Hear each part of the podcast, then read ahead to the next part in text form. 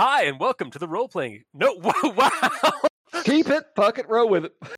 Hi there, and welcome to One Less Die, a Delta Green actual play podcast. And, wait, what's this? I'm not the GM today. No, sir. Who's the GM? What world is this? Where are we? Wait, what is this? Why does it say in big letters above me, RPX?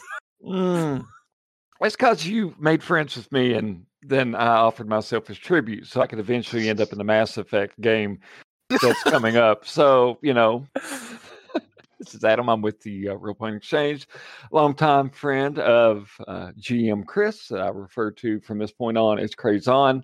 And yeah, we're going to be doing a little bit of a Delta Green game. You're going to notice that one of us is different than the others. One of us don't sound the same. That's because I am from Kentucky.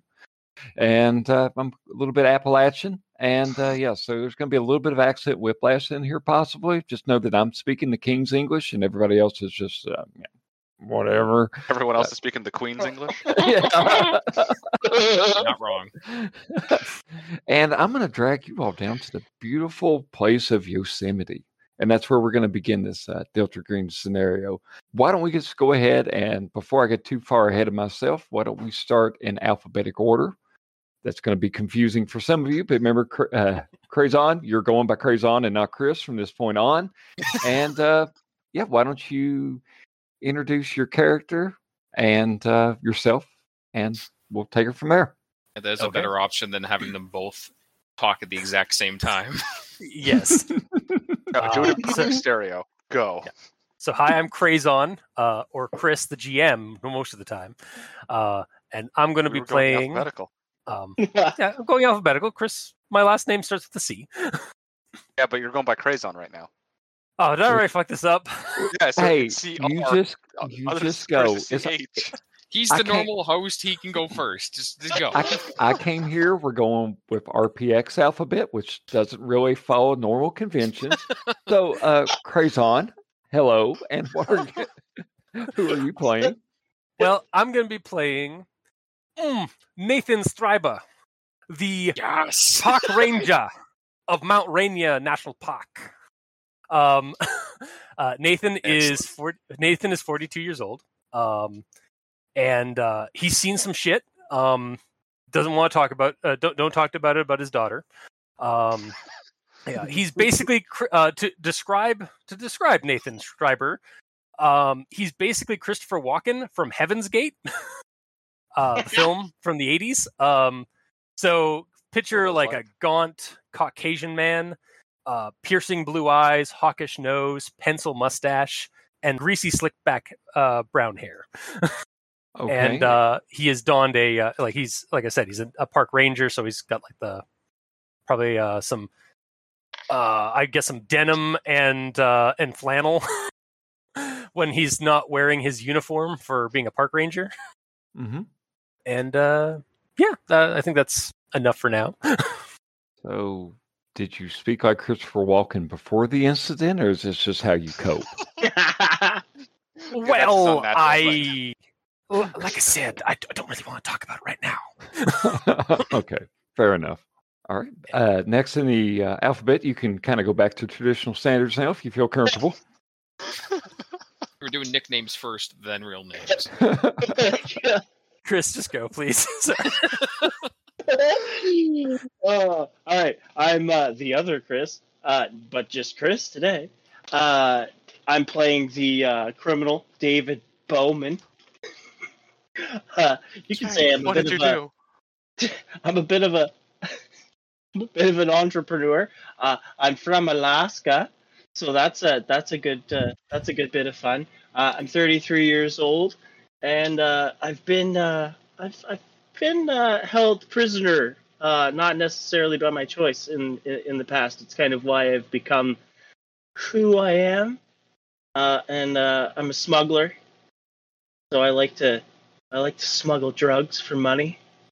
I'm 6'3" tall, medium length, brown hair. I like to wear aviators, my red-brown leather jacket. I have blue jeans and expensive leather boots.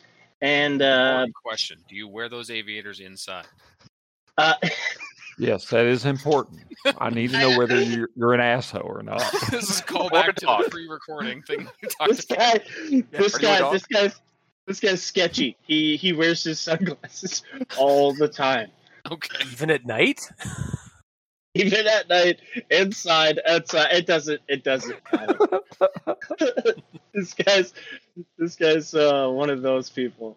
I honestly, ever since you mentioned that, I'm like, oh my god, I gotta fucking put that in there right now. And I'm a brother to another character in the list. We went separate ways from each other, let's say. Mm-hmm. And that's me. All right. Oh, God. And if something happens to that brother, those sweet sand checks you're going to have to make. Thank you for this gift. This is really too much. It's like in Red Markets. You don't make one of your dependents one of the other takers. But I like that fucked up shit. Fair enough. I'm crazy. Let's do it. Dave, while I have faith in your ability to grasp the alphabet, I thought we'd go ahead and introduce you at this exact moment. Oh, it's my turn. Okay. Yeah, I'm Dave, and I am using the police class, and I'm playing Chris Bowman, which is the brother to Chris's character, David Bowman. No, it's not confusing. Shut up. Son of a bitch, I forgot about that. Yeah, he's a police officer for the LAPD. He's a white guy. He's a white guy, average build. He's got a balding buzz cut, a ginger beard, and he has a resting bitch face all the time. He's seen some shit as well, because he's got the hard experience thing, primarily through just like working as a cop and having to like deal with blood and like patch people up and stuff. And through doing all that, he's actually become pretty good at first aid and stuff. And that's about him. Okay. Oh, yeah. And last but certainly not least, in our hearts. No, I think I am least in everyone's hearts here. I'm Josh. I'm using the Force Recon. I'm playing Freddy Ellsworth. Not confusing whatsoever. No more confusing than the rest of us. From New York.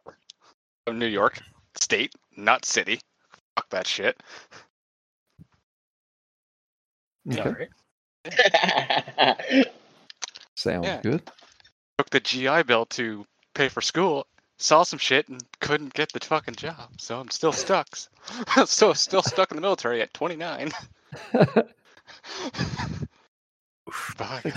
You can retire at 32 or 34. Just keep shooting for that, buddy. That's right. Literally, keep shooting. 2 years from retirement. At least it's not 8 days. Damn. Great times, great times. And so, in everything else, average white guy. That's me. Glad to have you on board here. Now, I mentioned this off mic, so to speak, but just for our listeners here, typically in a Delta Green game, we jump in with like vignettes of like life at home before the phone call comes. For this particular game, I'm kind of wanting to bypass that and kind of expedite this quite a bit. So before you get on the plane and go to fly to San Francisco, what were you doing? Why don't I go back? I'm getting ahead of myself. I said this took place on. All right, we are playing. I forgot to say when it is.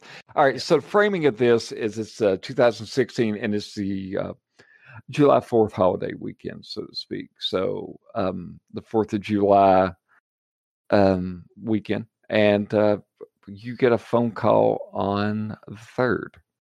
You're getting ready. I mean, I don't know if you had plans or not, but you got a phone call from the agency on the phone that you keep separate from all the other phones in your house, the one that only whenever it rings, you feel kind of the floor kind of give way underneath your feet, so to speak.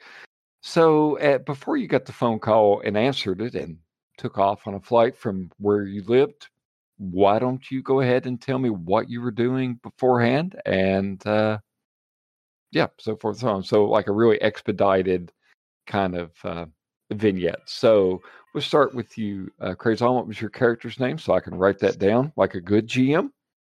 Nathan Striber.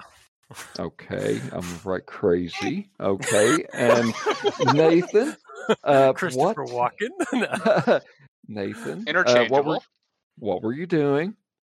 Nathan was actually on his way. He lives in Portland right now because he works out of Mount Rainier National Park, mm-hmm.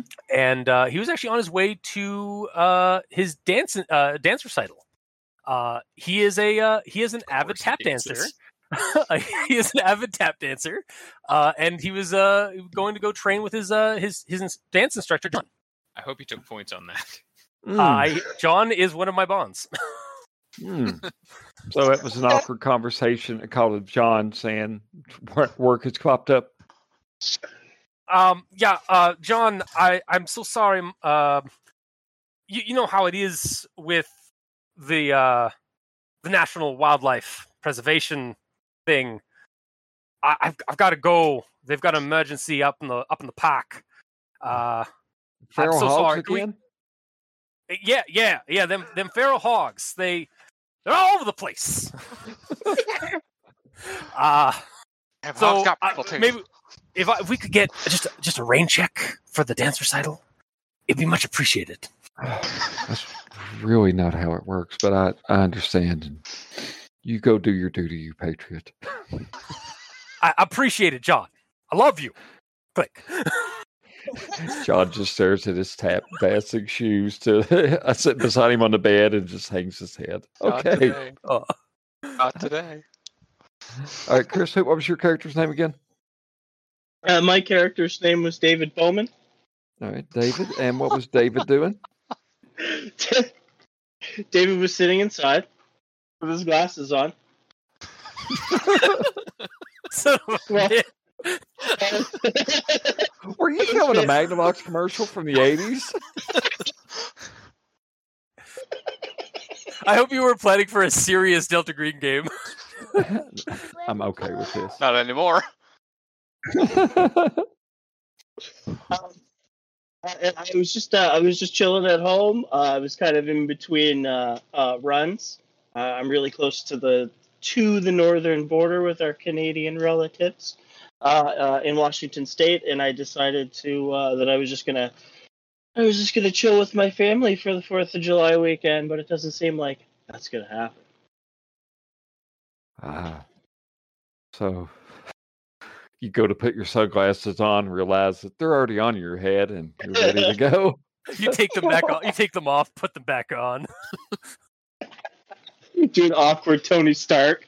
Yeah. Hey, Dave. This is going to get confusing. All right, Dave. What was your character's name again? Chris Bowman. Dave is Chris. Chris is Dave. Thank you, guys. I appreciate that. Okay. No problem. I love you guys for this. This is mostly to screw with Chris a little bit, too. Oh, this is awesome. I think Dave and I subconsciously forgot that he wasn't the GM. Yeah, kind of. Yeah. Adam, when we introduce new people, we throw them into the fire. It's fine. This is good GM training for you. Not that you need it, probably. Oh, okay. I don't know. We'll see. So how was your weekend screwed up? What were you doing? I was in the local hunting store buying supplies for my bow, because I was planning on doing some archery at some point, and then a call came in as I was in the middle of a transaction. Okay. So living up to your name. Your last name. Yeah, hell yeah. Right, so we just killed. One of us is gonna die from like. I'm just trying to hold in the laughter. Just like, don't. All right, next. And then he looks and there's an empty spot in the line. It's like, oh, okay. Oh, my God. The guy at Bass Pro Shop will remember this. Yeah. That'll be important later. Make sure that bond is removed. Yeah. Your 10% discount is no longer applicable here, sir. No. And finally, Josh, how about you, man? What was your character's name? Freddy Ellsworth. Sorry, what was that again? Trinity? Freddy.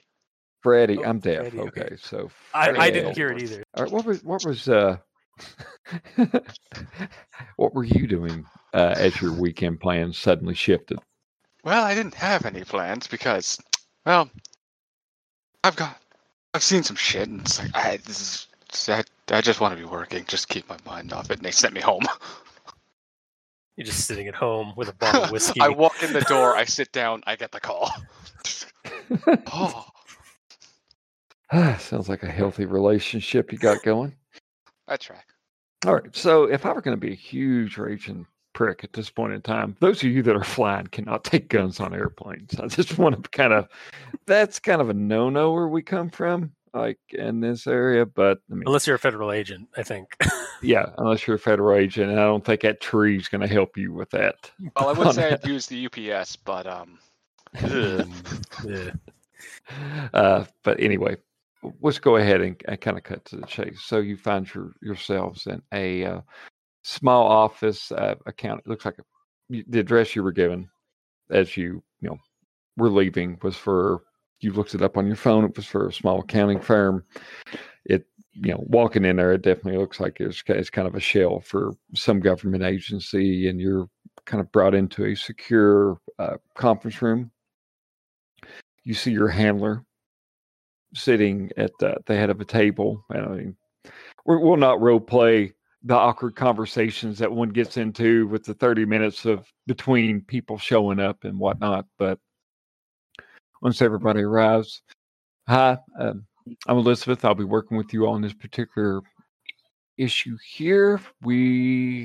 Time is of the essence, so I don't want to take up any more of your time than I need to. So yesterday, and the Yosemite National Park, particularly the Hetch Hetchy area, a park ranger came across a naked 6-year-old child wandering in a field.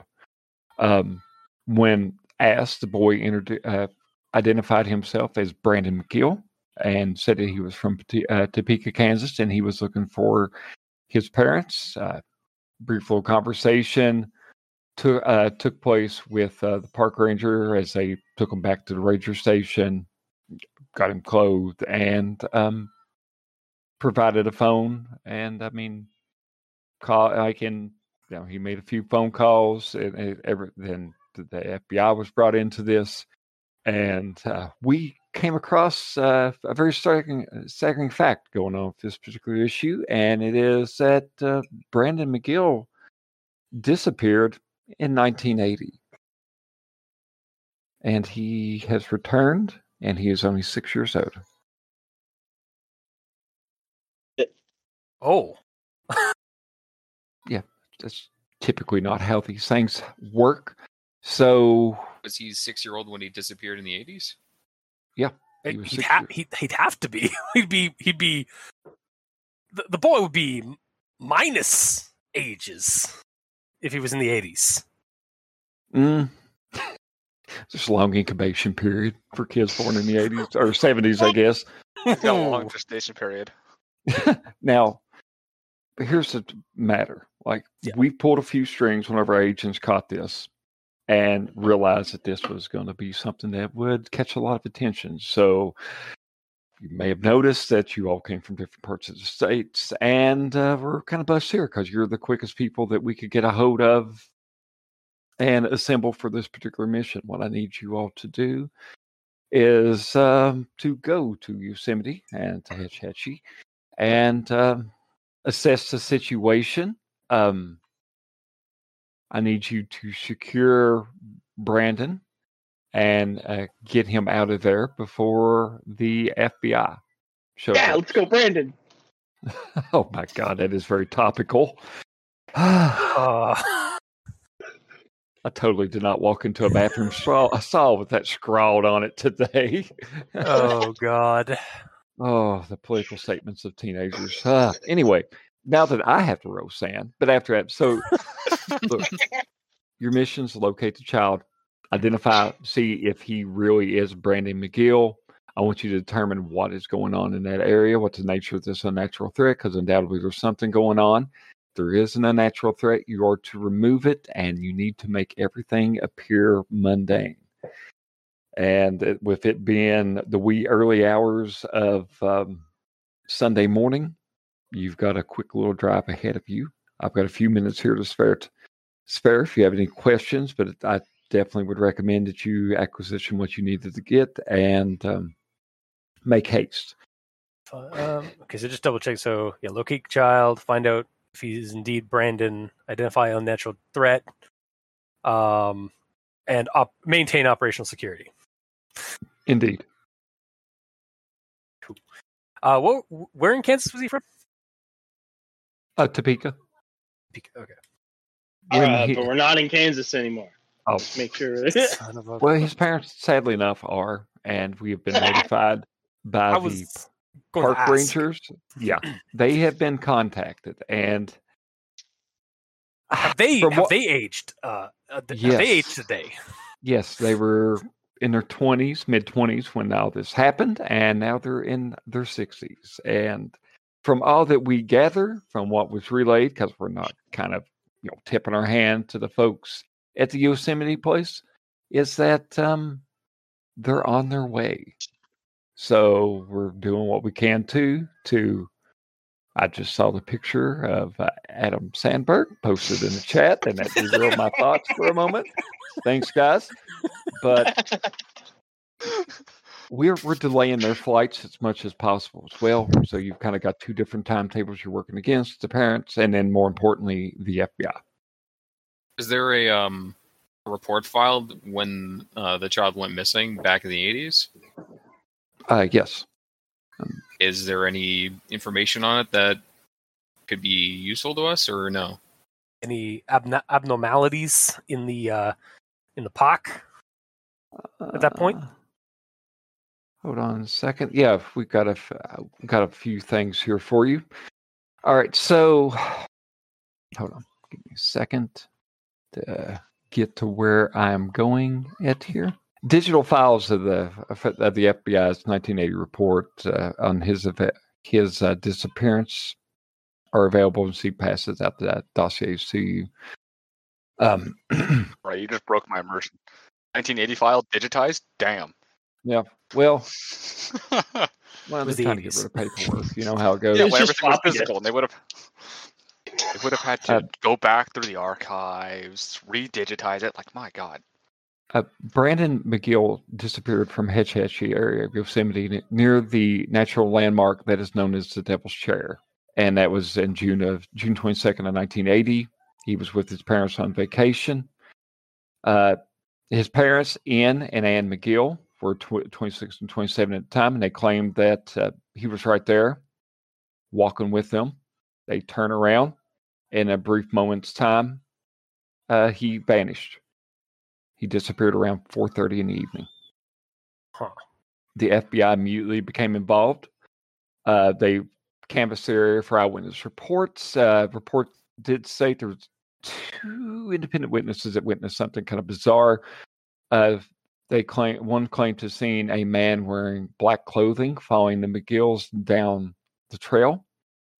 And another witness described the man as being very tall and pale. So, I just got a chill out of game. Multiple, sure, and well, it is getting cold outside. It's full disclosure, off table. This is you're witnessing me exercise my demons because I have children, and there's been times when I turn around. Something catches my attention, and I look back, and my kids are gone. And it's not quite the Jason moment from Heavy Rain, but I mean, this it can happen very quick, and it's very frightening. Yeah, no. As an uncle now, yes, yeah. I can understand that. As a dad, I totally get it too. There was multiple searches that took place, one of which involved over 100 personnel, 2 helicopters. They found absolutely nothing. Brandon McGill was officially declared dead in 1987, so it took 7 years. That's, you know, part of this is at the behest of the family, who are unwilling to, you know, face certain truths. His parents did their best to get on with their lives, and everything was going pretty good until apparently the park ranger made the phone call for Brandon to contact his father. There was a brief moment. At one point, Brandon's father was considered a suspect because he had had a domestic child charge filed on him the previous year.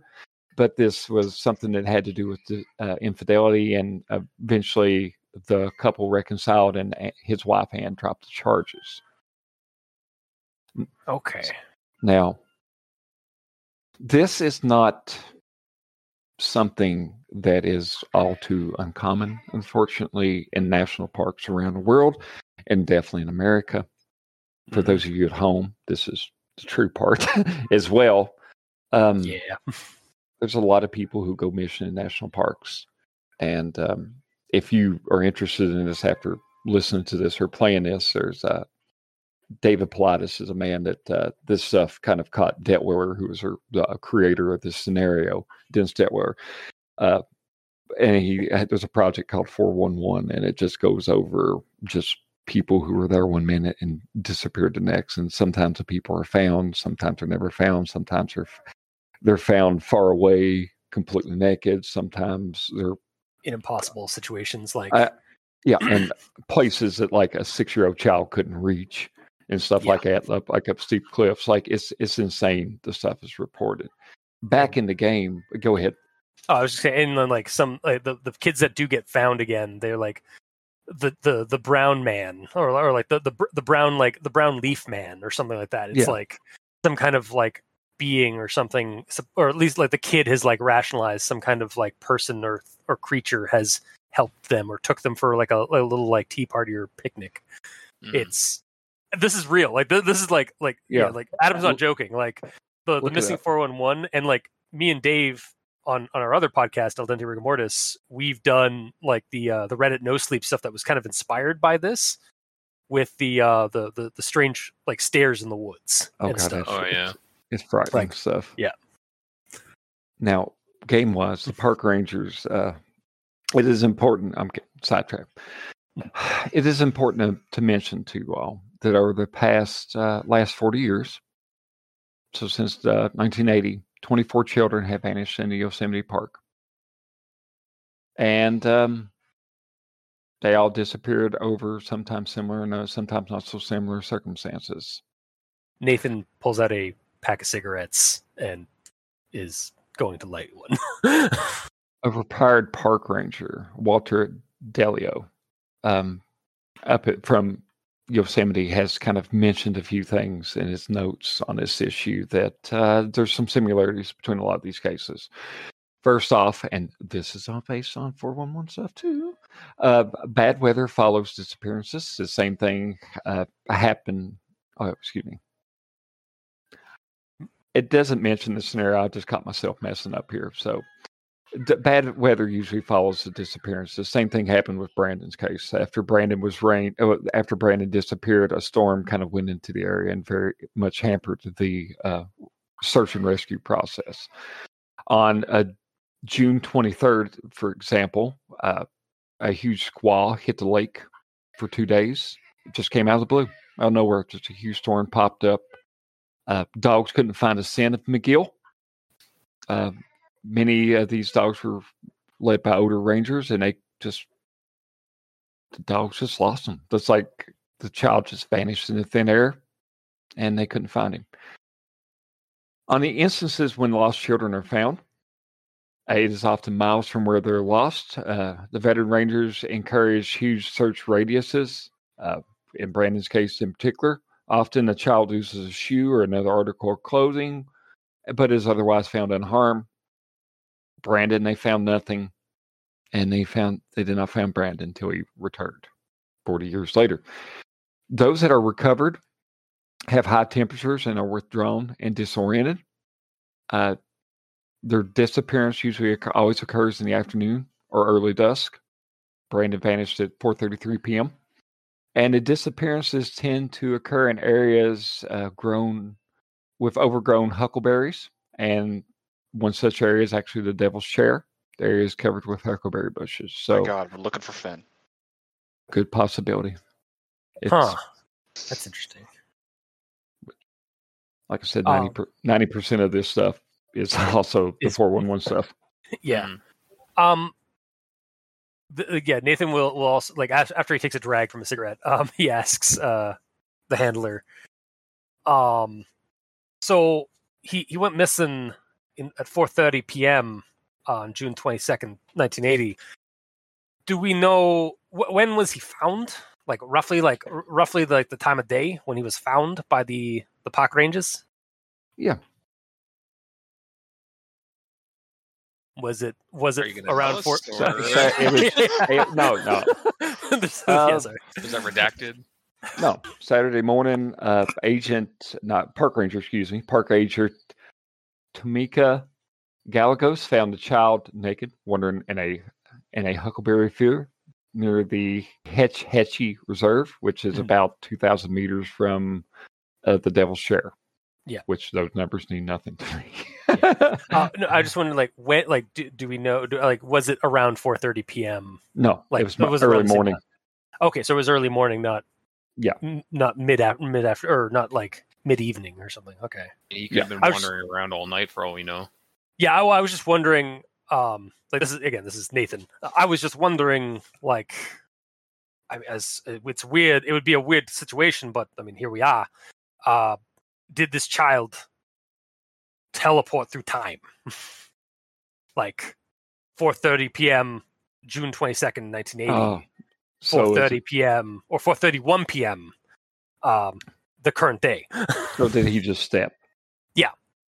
Well, indicating, I mean, his state address is different in both instances as well. And yeah, I mean, good idea, but no, it doesn't appear to be the case. And after he was retrieved, the ranger took him back to the station by mid-morning, and that's when they started cleaning him up, and the Sacramento FBI office was contacted. Photos were exchanged by text, and that's when the positive ID was made. And you know, it quite baffled the agents there, and we've been cleaning up the mess ever since. But he's still there, right? Yeah, he is still there, and the FBI has been held up with a few favors that was called in over jurisdiction pissing contests of sort, and they will not arrive till Monday morning. So you roughly have 24 hours from the time we're speaking right now. Okay, and it's Sunday, and it's Sunday morning right now, right? Sunday morning, and I have no concept of where San Francisco is in relation. Actually, pretty close. Yeah, it's across the bay from. I think Yosemite's actually. As I pull up my. Yosemite has a dam, and actually the Hetch Hetchy region that supplies supplies electricity for the city as well. I do remember reading that. So it is. You are fairly close with traffic. You could probably be there in time unit. Yeah, we have also checked. We have also acquired for you all 2 SUVs that I'm not going to go into what they are, the model make. Damn it! For those of you listening at home, I listened to 20 or 30 minutes of them arguing about which vehicle they would take in a Delta Green scenario. Though I will say either Dave or Aaron made a most beautiful point of, like, this could be the last car he ever drives. So goddamn it, he wanted this to be a good one. That was pretty awesome. I can't lie. Okay, so check. I'm actually just double checking because go ahead. Look up the stuff. Look up Hetch Hetchy. It's beautiful. Yeah. And I'm googling right now, or like I'm Google mapping, like just to see like how long it'll take to get from San Francisco to Yosemite. Area 51's really close to Yosemite as well. aliens. I mean, and like, nightcrawlers. Don't forget about those scary, scary ass nightcrawlers. Oh yeah, yeah. The Fresno, the ones from Fresno. Yeah. Yep. And here I was thinking the mutant from Germany. He's similar. Yeah. These guys are a similar kind of vibe. How do you spell Hetchy Head? Oh, okay, never mind. I found it. Yeah, it's Hetch Hetchy. Yeah. Actually, hang on. It's in a different location because it is not near Yosemite, according to the one I found. Well, the road that takes you in there is going to be. I can't remember. Hold on. Adam has a map, and he's going to look at it. But this is my fantasy world, so we can say 2 hours. Yeah, I was going to say, we have about three. We're looking at maybe around 3 hours. Well, it's a good thing. It's actually the road to get from the park entrance is 48 kilometers. And okay, whereas Hetch Hetchy is part of Yosemite, but Yosemite is, I think, it is the largest, if not, it's one of the largest national parks over here in the States, and yeah. Okay, what I'm getting confused about is because Yosemite, it looks like it's part of a chain of different national parks, but it's. Yeah. I think Yosemite is the blanket that it's all under. Yeah. So where's that map? No. Oh, you want me to send? Well, I mean, I got the map, or it's like a link. No, it's no problem. Hold on a second. I will send you the map that I told you will be the one that we really use and refer to. But I do have a more beautiful one that I would love to show you guys, so you can thank the creator that I don't know his name. Okay, and dropping it in right now. So this is the basic gist of the area. As she slides a convenient map over to you as well, you had the Hetch Hetchy, which was a river fluent. There was a river going through it, and it was dammed up, and then that's where the O'Shaughnessy Dam, which is also what I think I pronounced that correct. There's also an O'Shaughnessy Dam in Ohio. Don't let them get confusing because there's a world of difference between the two. America. But you can also see that in relation, Brandon is at the Trailhead Station. Okay. So this is kind of the open area. So you got the Hetch Hetchy to the north. O'Shaughnessy Dam is, 7 o'clock, I guess you could say. Devil's Chair is 4 o'clock, and around 5, a little further lower down there, is the Trailhead Station where you guys are going to go, and the only route to it would be the Evergreen Road once you get to Yosemite, and it's going to be, I think 30 miles. It's 30 miles, maybe American. Yeah, they got kilometers. So I think roughly in American that it would be pretty much, I think, maybe 30 miles or close to it. So, I mean, that would be, it's going to be kind of, it's not a highway or anything like that. So that would account for the outside of 2 hours, you would have 30 to 40 minutes of driving through probably some woodland trail or like a mountain road or. Yeah, a forest road. Not quite a highway, but not a dirt road either. It's provided. This is a very popular place. It's a holiday weekend. There will be a lot of backpackers there. That will be a problem. There's also typically 2 to 4 rangers, depending on the time of year, on staff at the Trailhead Station, kind of keeping an eye on everything. So you're going to have to also contend with them. Okay. Does anybody else have any other questions? I don't want to keep asking questions. I don't want to be the only one asking questions.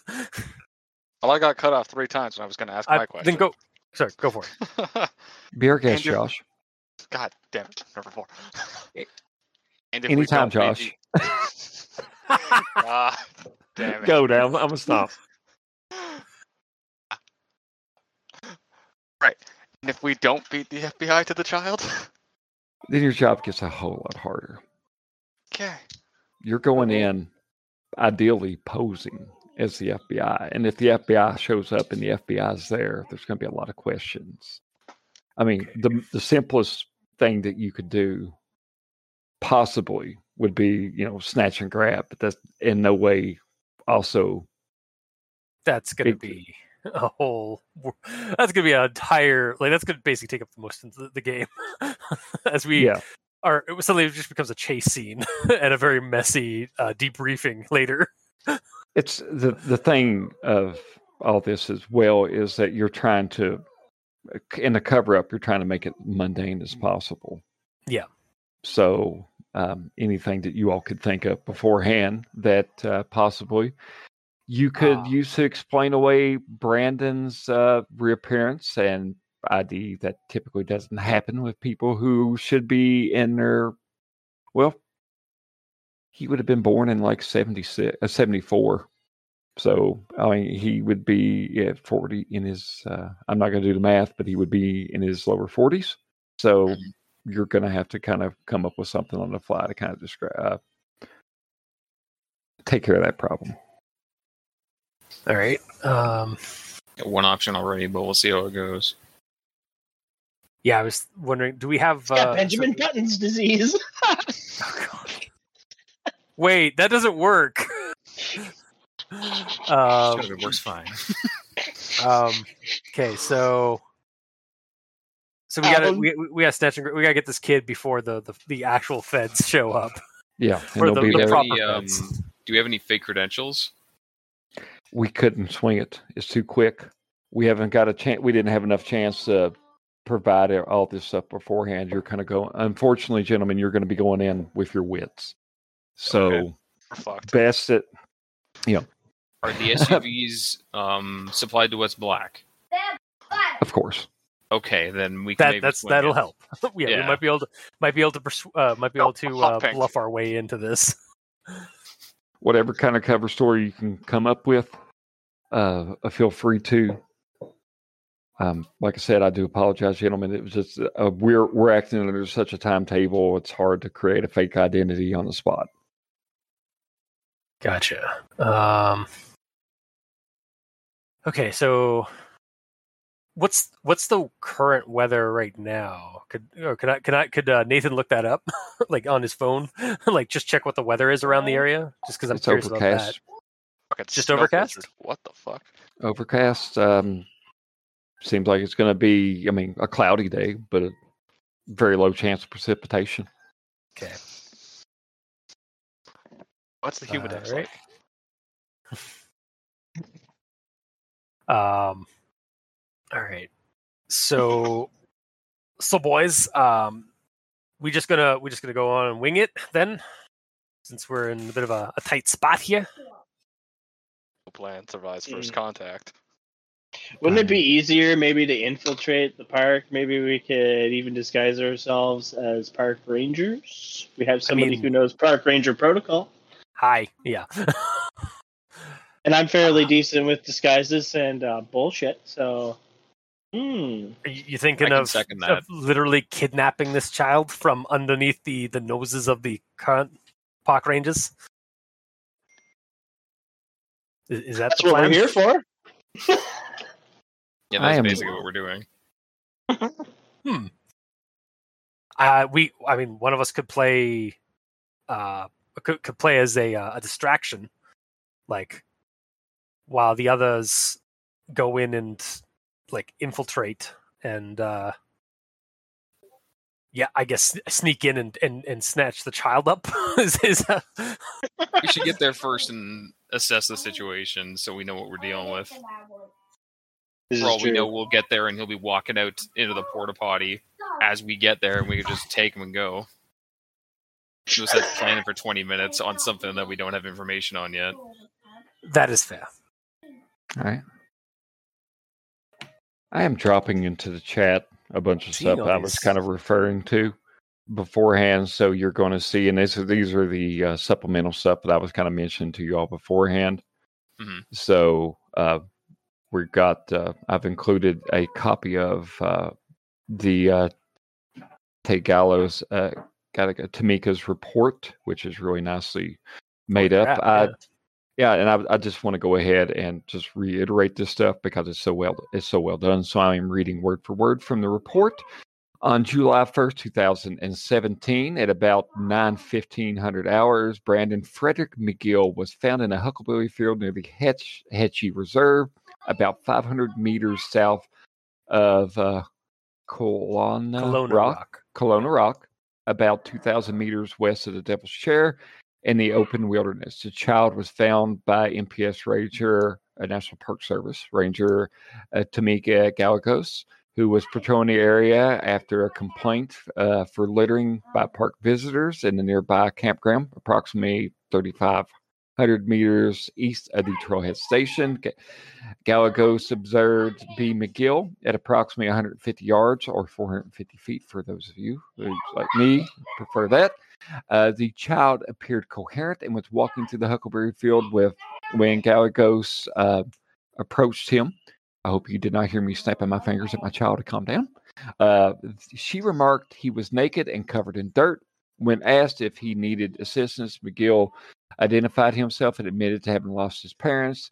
Gallegos accompanied McGill to the Rancheria Falls Trailhead Station, where his wounds were assessed. The child had minor cuts and bruises attributed to exposure to the wilderness, but no further physical injuries. Gallegos also provided McGill her cell phone so he may contact his parents. Gallegos spoke with his parents, and A. McGill, discovering that they were not in Yosemite, but at home in Topeka, Kansas.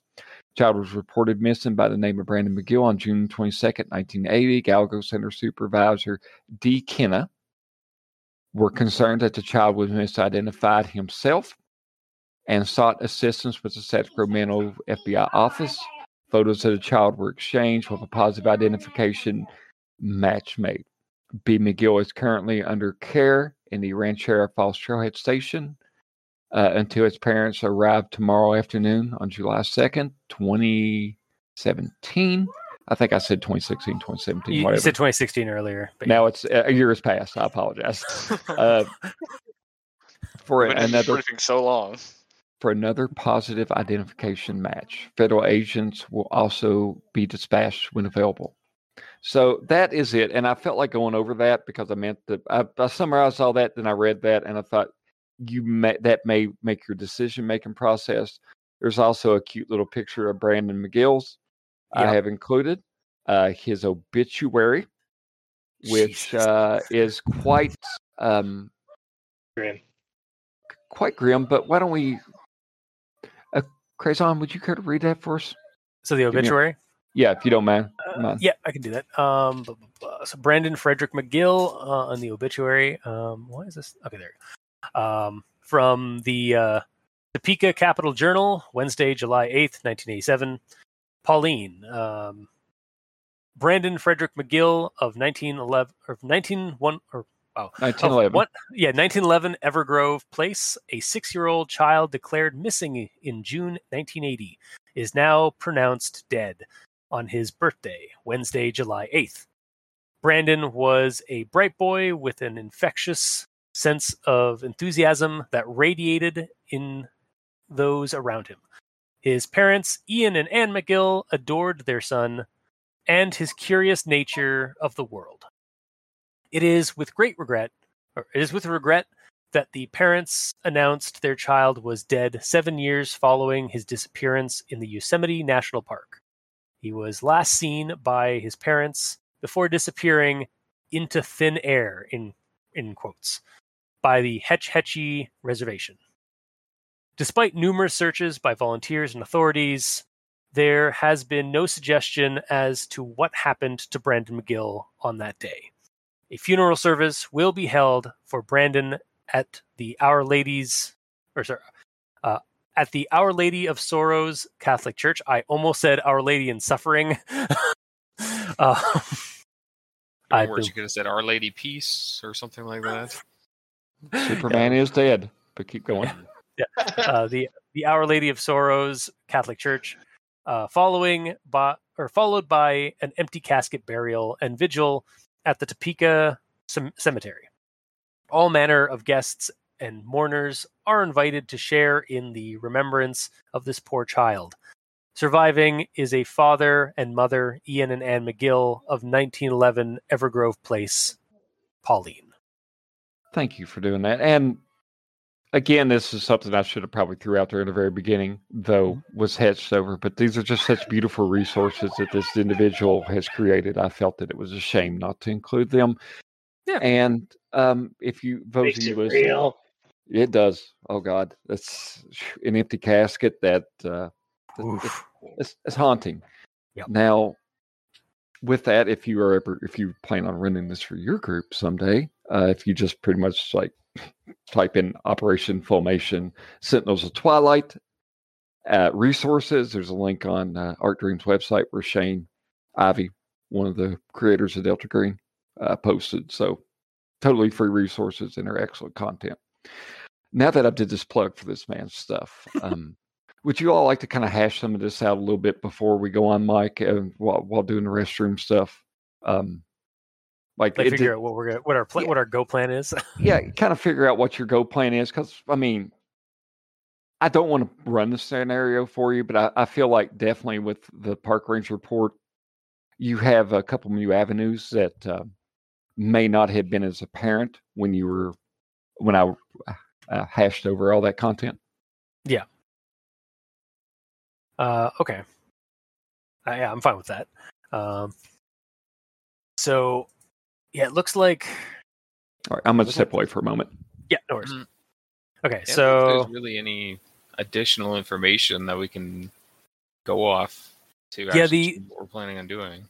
Yeah, and the one thing I'm looking at is... The one thing I noticed... Aside from the part where it said that someone was concerned that the child had misidentified himself.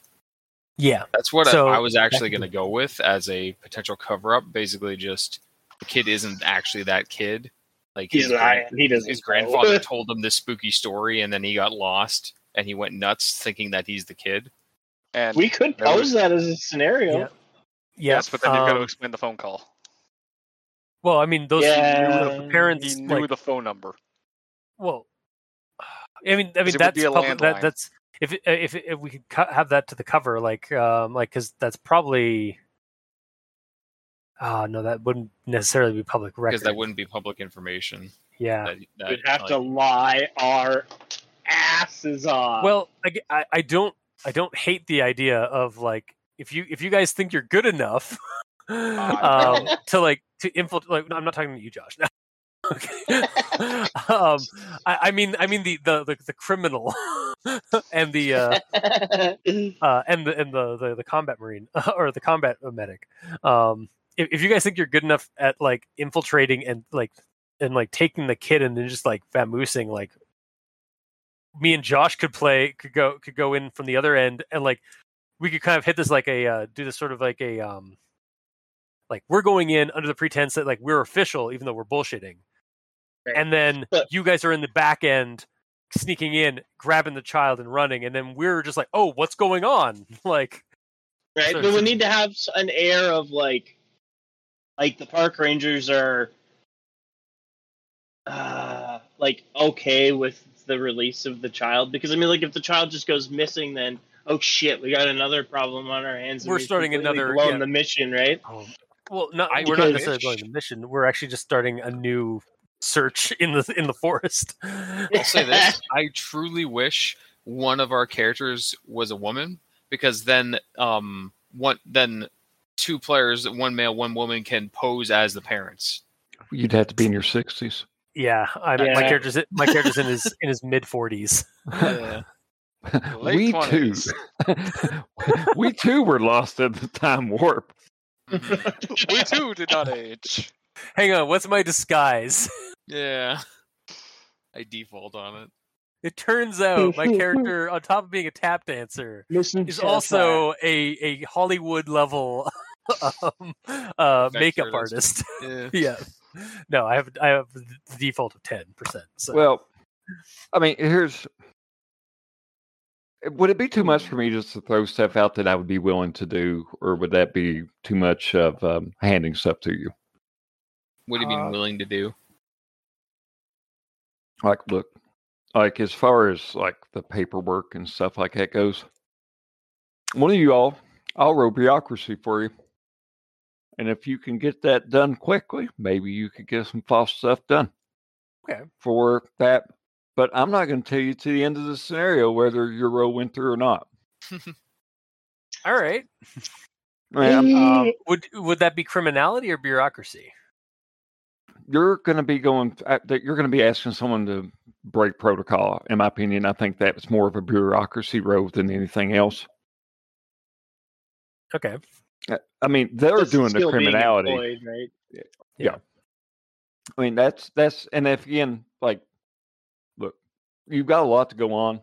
And I didn't want to, I'm not pushing this in a scenario way I want to. I'm just saying that I don't want you worrying about hacking the FBI's database to change records. Like, you can go ahead and do that bureaucracy row and see if you can get someone to falsify stuff enough to do that. And then that would allow you all the primary go. I mean, you got a lot of points to go at here, and I'm suggestion.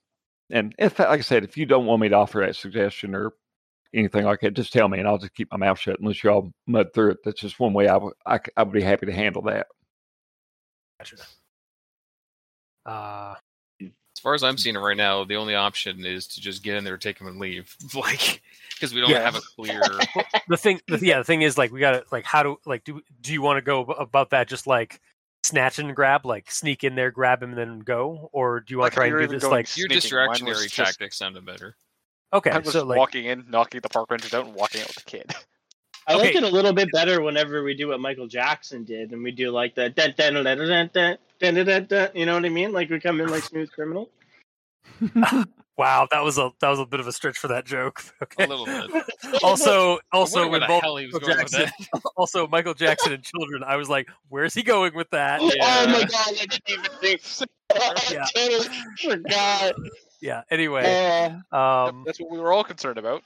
Yeah. It wasn't the smooth criminal joke. It was the. No, Chris was just so focused. I'm just like, oh. No, I know. Yeah. Okay. Anyway, so don't discredit the fact that you also the secondary objective would be just to kind of assess the situation there too. Yeah, that's also kind of part of it.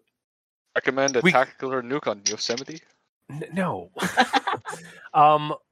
Because we have to also like find out if this is like. So we should probably like go like check this child first, and then like maybe distract the other rangers, and then like call you guys in. Like, you guys are like in the wings waiting, and then like you get in, grab the child, get out, sort of situation. Yeah. Well, but like we need to make sure this is in fact like, is this actually the kid we're looking for, or is this?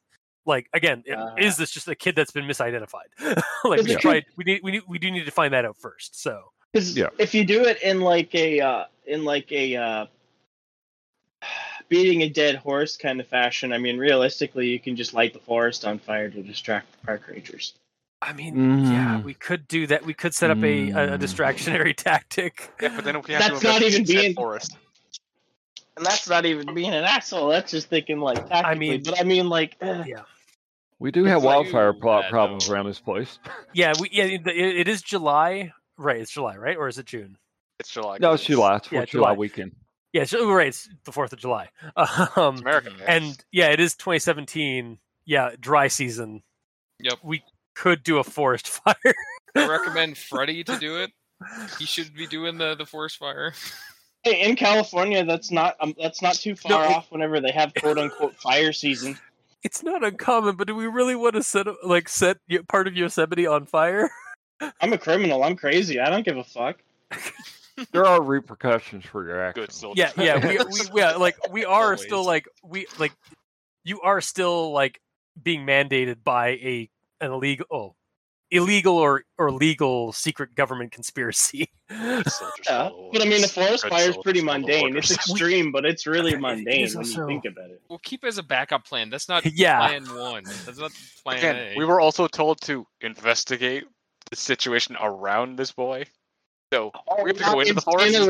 Oh, okay. Like, we need to question him and then investigate. Well, if we have to investigate the situation, it's like, all right, now we go into the forest. Oh. You guys have got several options and kind of thinking about it. And while we're also talking about bookkeeping stuff and things like that, you all mentioned that you flew in before I got off, and then that kind of like changed the dynamic of that a bit. But, with this being an illegal government conspiracy, and I'm willing to give you sidearms. no problem. If you, like, two of you were very vague and obtuse about what you did, and two of you were not. But I would be willing to say, like, a criminality row. And to acquire. I flew in here. Josh flew and Crazon flew, as far as I heard. Dave flew. I was thinking of actually taking a car, to be honest, because, like, Portland's not that far. To be honest. Would it be too much? Like, oh, okay. Well, also, like, we gotta think of this. If we're being rushed in, like, they'd give us, like, they might give us, like, I think so. Quick airplane tickets to get the hell over here. Like, it might be like it's faster to take a plane than drive down from, like, Washington State to California. Oh, I've driven. Dude, it took me an entire day to drive across Washington State to Idaho. Yeah, I'm trying to go from, like, Portland to... going to Idaho? My best friend lived there. So he lives in Lewiston, Idaho, so I drove from Lewiston, Idaho to Seattle in one day. It was... across the fucking state. Yeah. Yeah. Yeah, I'm looking at 10. My character's from California. Okay. Yeah, so I mean your stuff here.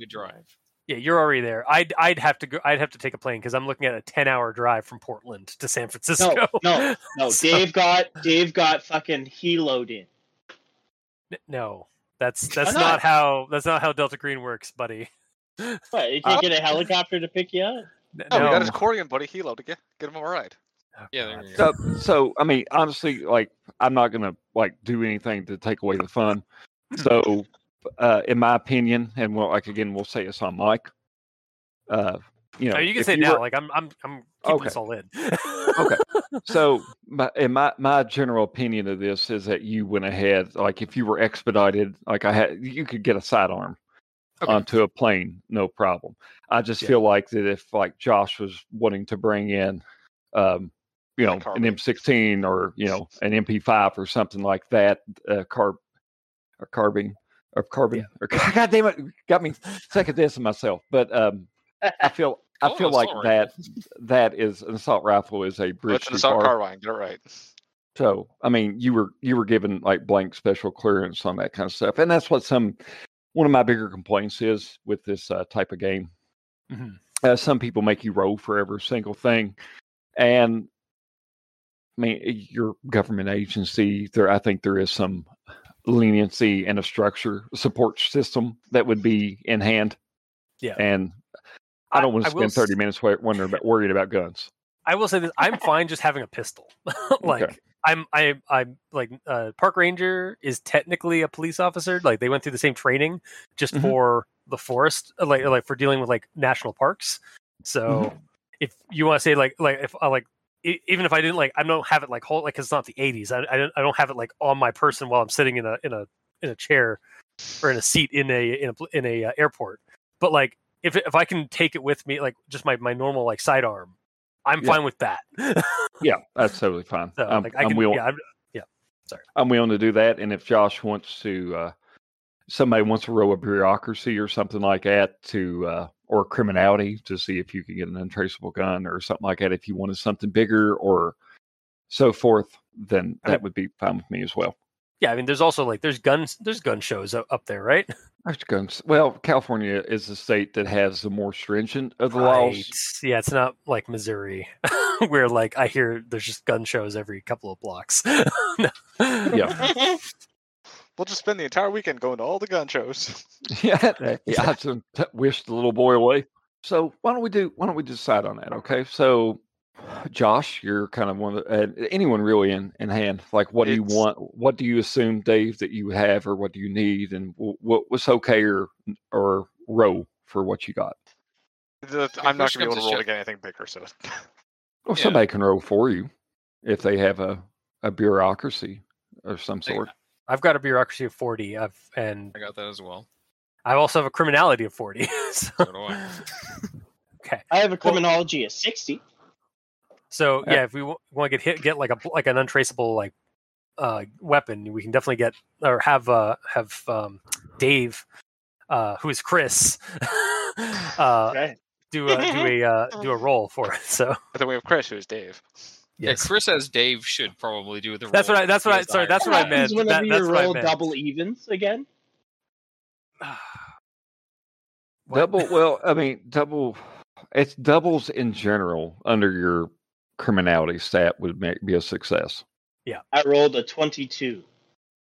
Fuck. Fucking okay. America, man. God damn. America. Fuck yeah. There's a man with a red hat and an eagle on his shoulder in a parking lot. Boy, you want to exercise your rights? Do I? So, yeah, there we go. We have hand-waved it.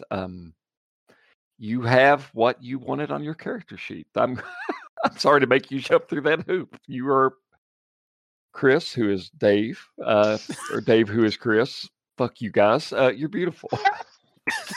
Excellent. Yay! Okay. So. I only won a $9 million, so that's where I'm going. Yeah. Okay. I do get to keep my bear spray though, right? Oh fuck yeah! I mean, you. Oh you fuck put, no! You put Axe body spray on it. Nobody wanted to touch it in goddamn airport. Yeah. Oh my god! I never even. That's genius. Because I can't tell what's inside of the bottle. Oh my god! I think pressurized things are kind of a no-no. Weaponizing him. No, yeah, like yeah, pressurized things are a no-no. Like they won't. They wouldn't even bring a cigarette lighter.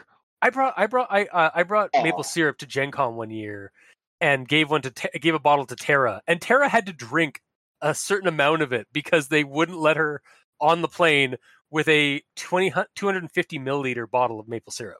They just wanted to see a Canadian drink pure maple syrup and laugh about it. That's all they wanted to do. My God, they really do drink it. Anyway. So I'll tell you what, as this game progresses, like you're all in a, you have your SUV, you kind of got a loose idea. If there's nothing else in particular that you would like to do right now, we can go ahead and say that you're making your 2 hour or 2.5 hour drive. That'll get you there noonish. What I would also recommend that if there's any kind of additional research or things like that, or any other questions that kind of come up that you wanted to field during that driving montage with the tarp over the pile of guns or whatever the fuck's on your character sheet. Even Rocky had a montage. But so is there anything before you leave? I don't. So, like, yeah, we know that, yeah, like, the parents are going to be there tomorrow. Right now, our biggest race against time is the feds that they call from Sacramento. Yeah, and yeah. Well, they're all kind of guessing that they're all going to be about the same time. It's going to definitely Monday morning is... okay, so the feds should even be showing up around Monday. Yeah. Okay, so we should, we should just go now. Well, we should go now and just say, like, they, like, so... And we'll go under the pretenses of they were able to get some people to come in and like early, like mm-hmm. So we'll just pose as the folks that the Sacramento guys brought in. So okay, we can do that, right? I'm sure I can persuade myself. We're another division. I can bluff my way out of this. Yeah, we're another division of the Fed. We're Sector 7. You've probably never heard of us. Okay, and then I fail my persuade roll, and it's like I've got that reference. Totally have it. My cousin works in Sector 7. He's told me all about it. Huh? Sorry. Works. Okay, so we're driving. Mm-hmm. I have my sunglasses on in the car. Yeah. Yeah, and there's no need because they're blocking. So. You're just constant. Yeah. Is it still cloudy outside? Like as of noon. Still overcast, light drizzle. Okay, so it's starting to rain a little bit. A little bit. It's kind of like spotchy. Okay, there was a low chance of precipitation. You liar. What's the? I mean, little chance. There's some light rain. That's fine. Yeah, is there any like the forecast is just calling for just like this light rain for like the next couple of hours? Yeah, it's supposed to clear off by tomorrow, so It's going to kind of taper down in the evening. All right. So here's a question: do we all want to show up at the trailhead station or like at the trail station, or do we want to like? Does somebody? Do you guys like? If you guys are going to go and doing sneakiness? do you want to like stop short of like view of and what have you, and go on the like go out into the woods and basically like sneak around to like to the other side of the trailhead station, if that's what I think like, a couple of us will slip out, you know. Yeah, that's what I mean. Yeah, like or maybe even like if you guys also like we found out relatively where he was found, right? By the Devil's Chair. Yeah, it was. So it's in the report. Gal's report. Yeah, we have that in the report. So maybe, and like GPS is a thing on everybody's phones now.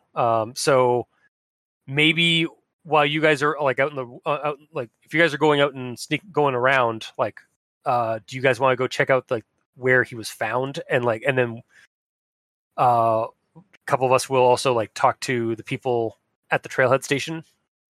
Just like again to find out more about the kid, and sort of like get it from two friends. Yeah, I'm sorry. Did I just tell? Like, are we splitting the party up? That sounds like it. I think that's usually your most effective thing, right? Because if the negotiation goes bad, there's a couple people in the grassy knoll over there to enact Plan B. Yeah. Yeah, and failing the persuasion roll situation is in itself a distraction.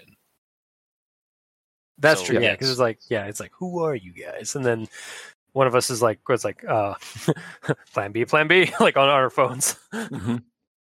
Or just like quick, like quietly, like putting. Yeah, we'll have like one of us like for some tradecraft, like.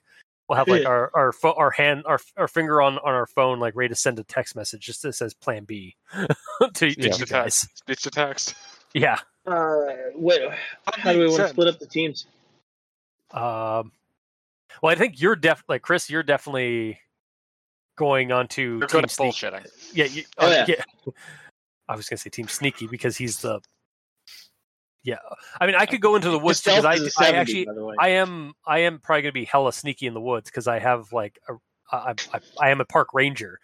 However, I might also be good to meet at the trailhead because I know the lingo and stuff and like the bureaucracy of being a park ranger. But that's up. You're not claiming to be a park ranger, are you? That's true. I'm not. We're supposed to be feds, so I might be better off actually on the other, like on the woods team, on Team Forest. Do you have stealth stats? I have 10%. I stealth is 50. So you have 50 in that? Okay, so yeah. So I stealth is higher than Dave.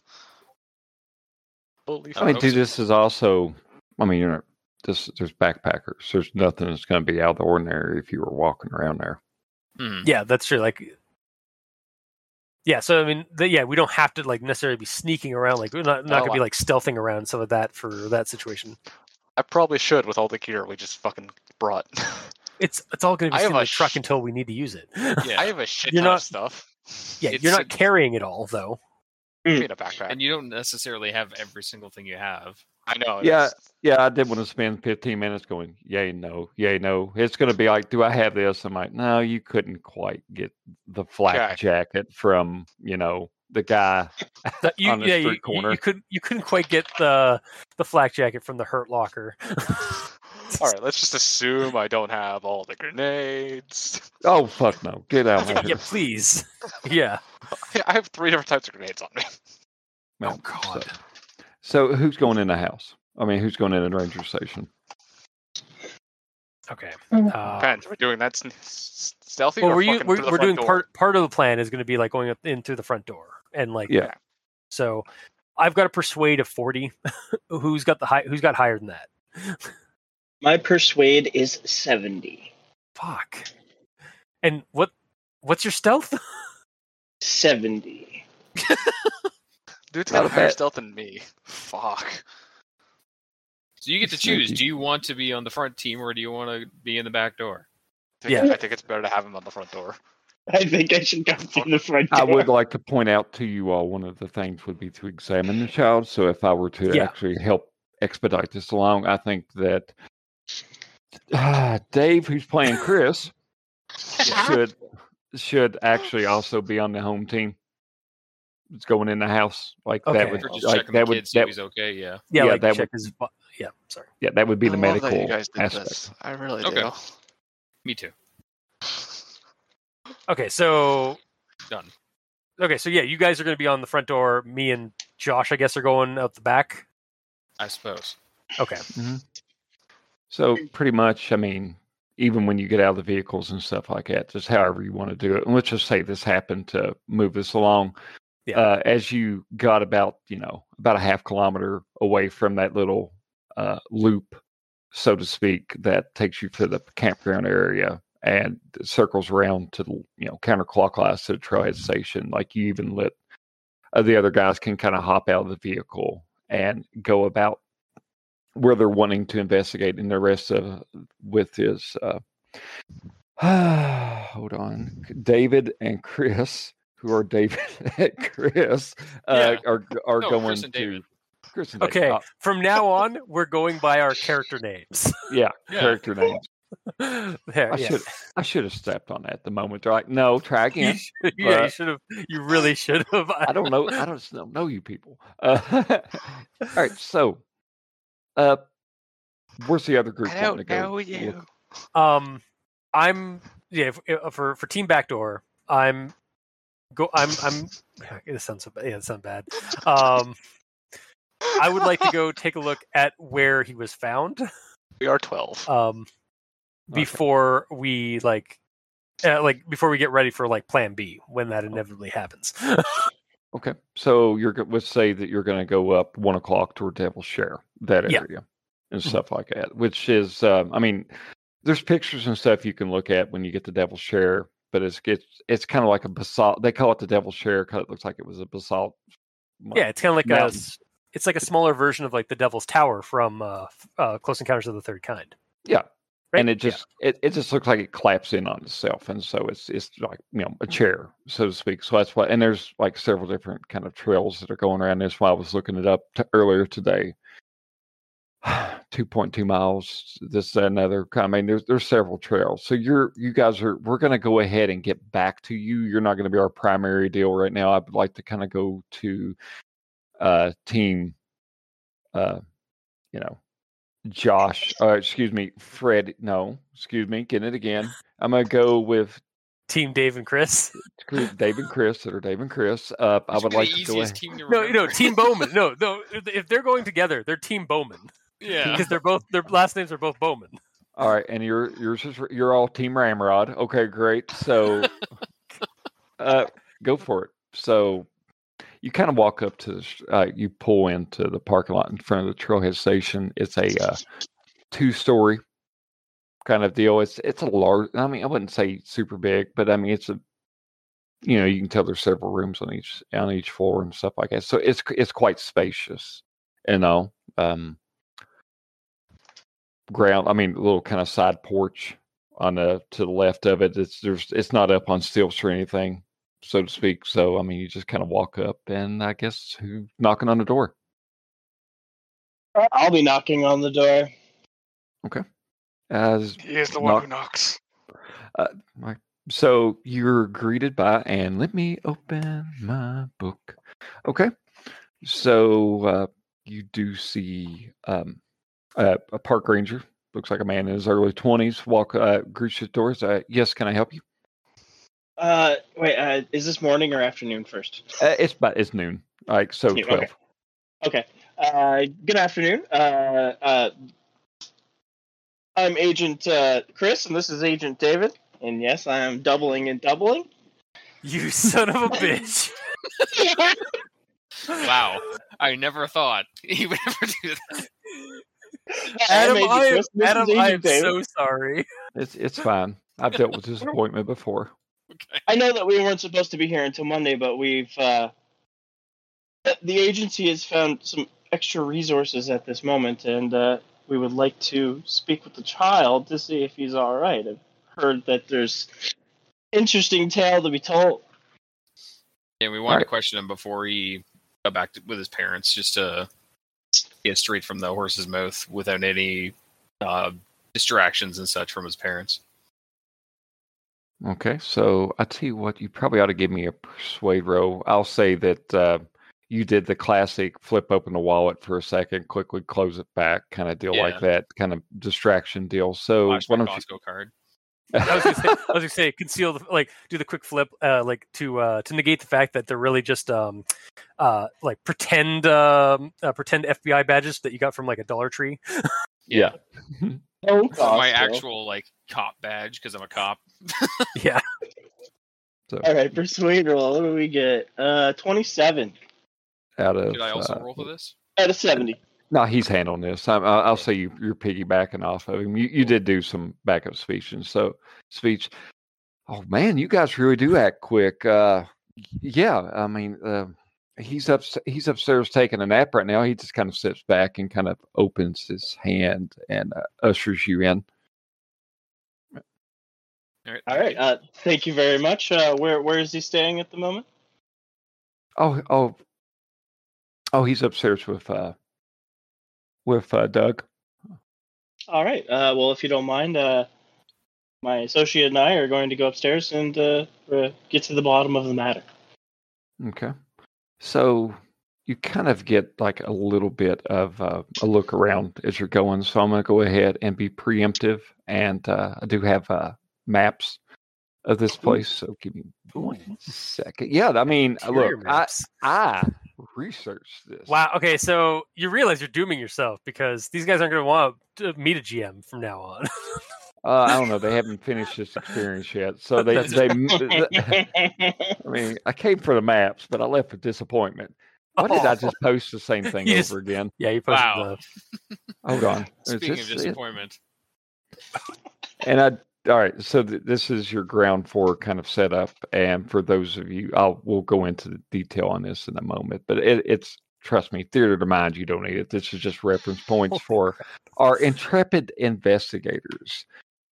So there we go. Second floor, first floor. Okay. So, and it's, like I said, it's a very beautiful little thing here. I like it. So you kind of walked in, or you see the front porch, you kind of walk in. You didn't get to see much else of the room.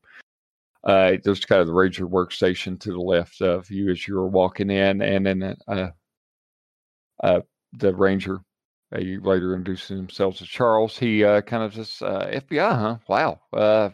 We don't get much of you all. And he just kind of just walks up the steps and assumes that you're going to follow him up there as well. Yeah. And you're taken up. Step. Oh, and I keep clicking. Why are you not opening the second floor? Second floor is slightly darkened up here. So as you make it up the steps, there's kind of a more wide open area. There's several bunks and stuff like that, and you see an ranger kind of sitting in a chair, and you see a small form on the bed. Shh, he's sleeping. He kind of sees Charles for a moment, and he notices he has company, and he kind of stands up and walks over. I don't think I've had the pleasure. Hello there. My name's Chris, and this is Dave. We are agents from the FBI. We're agents from the FBI, and we're just here to get to the bottom of the matter. We hear that there's a child that appears to have been missing for an unusual amount of time. Yeah, that's... I don't have any explanation for it, but yeah, I'm Douglas McKenna. I'm kind of in charge around here. I was supposed to be off today, but, you know, we get a missing child report. It's kind of all hands on deck kind of stuff. I was called in when they discovered him. So there's a few of us around here, but yeah. So like I said, he's kind of asleep right now. Well, we don't want to be too disruptive to the child, so we can wait. Otherwise, until we run out of time. I motioned to take off my sunglasses, but then remember that I don't take off my sunglasses. Ever. Can you all... what's alertness? Is there alertness in this? Alertness is in this game, yes. Yeah, all right. Why don't y'all roll alertness for me real quick here? Alertness, okay. How do I do a roll in this game? Because I haven't rolled anything yet. It's a percentage... percentile dice. 2d10s, one. Yeah, well, one dice is a 10 spot, and the other die is one spot. Yeah. Oh, right. Still yeah, awareness. Nice. Oh, I actually went over 78. You're kind of focusing on the breathing of a child. You can kind of see the sheets raise up a little bit and then go down. Sheets go up a little bit, go down. I got actually it's marked a thin sheet. Skill is 60. You said you rolled a 9? 59 out of 60. 59 out of 60. Yeah. Is that how you would say it? You say your roll, then out of like whatever your skill is? Yeah, or? Yeah, I prefer that. It gives me a clear idea of like the level. Well, not level of success, but it gives me a clear idea of like whether you passed or succeeded. So you think you hear what sounds like a door shutting, like further, like maybe to the downstairs. Not downstairs. Excuse me. I'm looking at the map. Yeah, to your behind you. So if you went up the stairway and you're standing where the couch is and you see like the cot, then I'm going to say that the cot next to the dumpster that's on the ground floor, so to speak, but you can kind of see all that. Like that's where the child's in. And you just hear like a, not a slam, but a, audible like wood kind of boom. Did we leave one of the guys downstairs? Or was there only one guy downstairs and he let us up? You only saw one guy downstairs. He's upstairs with you, and then you met with, which is Charles, and then you met with Douglas, who was upstairs here. And Douglas acts like he doesn't bat an eye to it. Your partner, your brother, he's not quite. He didn't seem to react to it. It's just something you think you thought you heard. Well, either way, it's a question I could ask. Is it only you two here watching the kid? Yeah, we're the only ones here right now.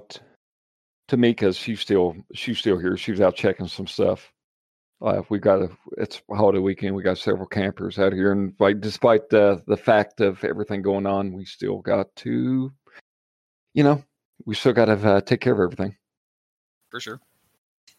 Mind if I just take a look around the place just to make sure it's all secure? Kind of looks at you strange. It's like. Yeah, I guess. Yeah, sure. Mikasa is Sukasa. Okay. As FBI agents, we tend to over-obsess. Charles nods sagely. I'll just go downstairs and take a look around. See if I can locate that noise, because I'm actually kind of curious about it. Okay. So while you're doing that, Charles, what are you doing? Oh, not Charles, excuse me. Charles is my NPC. Yeah. Hold on. David, character David, what are you doing? I'm just going to continue to watch the kid. Maybe I'll, it's kind of odd. It's noon. Maybe the kid should be up. Has the kid been asleep for long?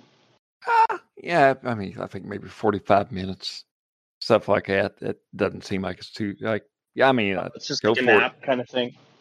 He'll be fine. Yeah. Like, yep, go ahead. I mean, go for it. He kind of steps back. I'll just motion. I'll just kind of walk in calmly, motion, maybe put my hand on the child's shoulder. Maybe try to softly wake him up. Okay, now you're dead. No. Roll for dead. I'll roll lethality. You've sprung a trap with a death poison. Okay. Yeah. We'll play the scene out just a little bit more, so it'd be fine. He kind of stretches a little bit. He kind of looks at you, kind of blearily, not like recognizing anything, and then just kind of eyes perk up a little bit.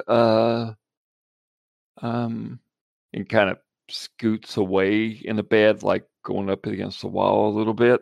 And Douglas pops in and goes, no, Brandon, it's okay. These nice men are here with the FBI. And they're going to help get you reunited with your parents. And he kind of untenses, for lack of a better phrase that can't come to my mind right now. And still keeping his distance a little bit. Is like, you're going to help me find mommy and daddy?